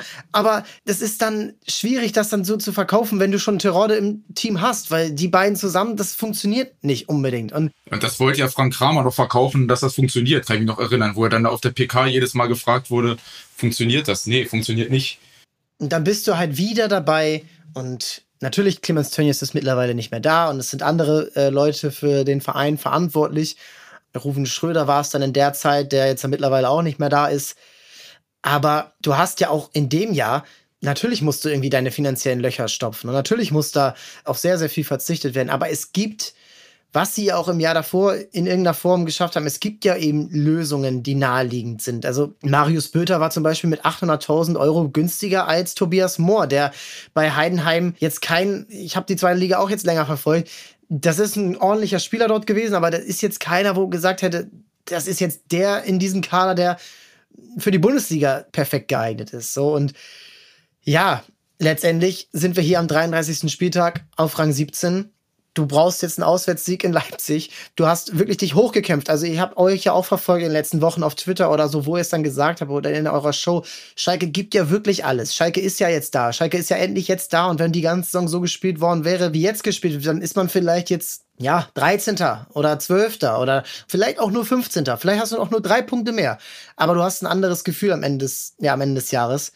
Und jetzt mal eure Frage, unabhängig davon, wie jetzt diese Woche und dann vielleicht auch dann nächste Woche in der eventuellen Relegation ausgeht. Habt ihr ein Gefühl, wie Schalke sich jetzt, ob in erster oder zweiter Liga, sich entwickelt, gerade von der strategischen Seite? Also ist das jetzt im Winter nur eine Korrektur gewesen oder kann das wirklich jetzt mal ein, äh, ein Schritt in die richtige Richtung sein, egal in welcher Liga? Also ich finde das super schwer zu beurteilen, weil eigentlich 80 Prozent der Säulen des Kaders auf Pump verpflichtet worden sind und wir erst in einer Woche beantworten können, ob diese Spieler bleiben oder nicht. Dementsprechend kann ich keine Antwort geben. Ich sehe es ähnlich. Also du bist natürlich in der schwierigen Situation, dass du, wenn du absteigst, schon wieder bei Null anfängst quasi. Also du hast natürlich ein kleines Fundament, auf das du zurückgreifen kannst. Als Beispiel Marvin Pieringer kommt zurück als ein besserer Spieler, der vorher war. Aber du musst ja dann noch gucken, was passiert mit so Leuten wie wie Marius Bülter, würde der mit äh, in, die, in die zweite Liga gehen. Auch Sebastian Polter geht der mit in die zweite Liga. Dann hast du Tom Kraus, Moritz Jens, die auf jeden Fall nicht bei Schalke bleiben. Hinter Rodrigo Salazar ist mal ein ganz fettes Fragezeichen, ob der sich noch mal ein Jahr zweite Liga antut. Also man kann es abschließend nicht beantworten. Was ich aber auf jeden Fall sagen kann, ist, dass man bei der jetzigen Personalkonstellation aus Peter Knebel, dem ich auch sehr lange kritisch gegenüberstand, der es aber im Winter vernünftig gemacht hat, äh, André Hechelmann und äh, Thomas Reis, dass man dann deutlich besseres Gefühl hat, als es äh, ja die Jahre zuvor war. Also ja, würde man definitiv. auch mit den Leuten in die zweite Liga gehen. Also auch gerade mit dem Trainer, wo man ja dann auch wieder verkünden muss, das ist der Trainer, mit dem ihr abgestiegen seid. Aber Thomas Reis hat ja schon wenigstens aus dem Beschränkten, was da ist, das meiste rausgeholt. Würdet ihr trotzdem mit ihm in die zweite Liga mit, gehen? Mit Thomas Reis, also das sage ich 100% Mit Thomas Reis von Anfang an würdest du heute nicht im Abstiegskampf spielen. Ich glaube, Schalke ist in der Rückrundentabelle auf Platz 8. Wahrscheinlich jetzt ein Platz weiter äh, nach unten. Immer noch 8. Immer noch 8, okay, krass. Dann äh, bist du immer noch auf 8 in der, in der Rückrundentabelle. Mit Thomas Reis wärst du nie im Leben äh, in dieser Situation. Und Schalke kriegt Stand jetzt keinen besseren Trainer es ist ein Glücksfall, dass er das äh, überhaupt übernommen hat. Und er ist der einzige Grund, warum Schalke überhaupt noch am äh, rettenden Ufer so ein bisschen nagt. Es ist ein wahnsinnig, ja, spannende, jetzt wieder eine spannende Zeit bei Schalke. War sie jemals nicht spannend? Natürlich nein, aber du stehst gerade, wir können natürlich jetzt nicht komplett philosophieren, wie es dann am Ende ausgeht. Du hast die goldenen Momente vergeben, leider jetzt zu Hause gegen Frankfurt. Und es ist jetzt auch natürlich hart, das in so ein, zwei Spielen entscheiden zu müssen, was über Jahre lang von verschiedenen Leuten falsch gemacht wurde. Und das ging los mit einem, vielleicht mit einem Mesut Özil, den man hat gehen lassen, mit Leuten, die man nicht von sich überzeugen konnte, wie einem Draxler, habt's angesprochen, ne, wie einem Neuer. So, und der neidische Blick rüber ähm, ins Westfalenstadion, ich glaube, das ist jetzt mittlerweile schon mittlerweile nicht mehr das, was es mal war, sondern das sind einfach verschiedene Welten. Also ich glaube, Dortmund interessiert einen Schalke-Fan gar nicht mehr. Ja. Also ich empfinde absolut nichts, wenn die nächste Woche Meister werden. Das ist, das ist, ist wirklich so. Mittlerweile ja. so weit auseinander, dass ich kann mir das komplett emotionslos angucken. Klar, wenn ich, wenn du mich jetzt fragen würdest, würde meiner Meinung nach jetzt nicht Borussia Dortmund Meister werden, aber ich gucke mir das an und sage, ja, schön. Man hat über die letzten Jahre einfach so eine gewisse Neutralität dahin entwickelt, weil es sportlich einfach, also natürlich ein Revierderby ist immer noch emotional. Auch das letzte äh, Heimderby super emotional und da steckt noch äh, viel hinter.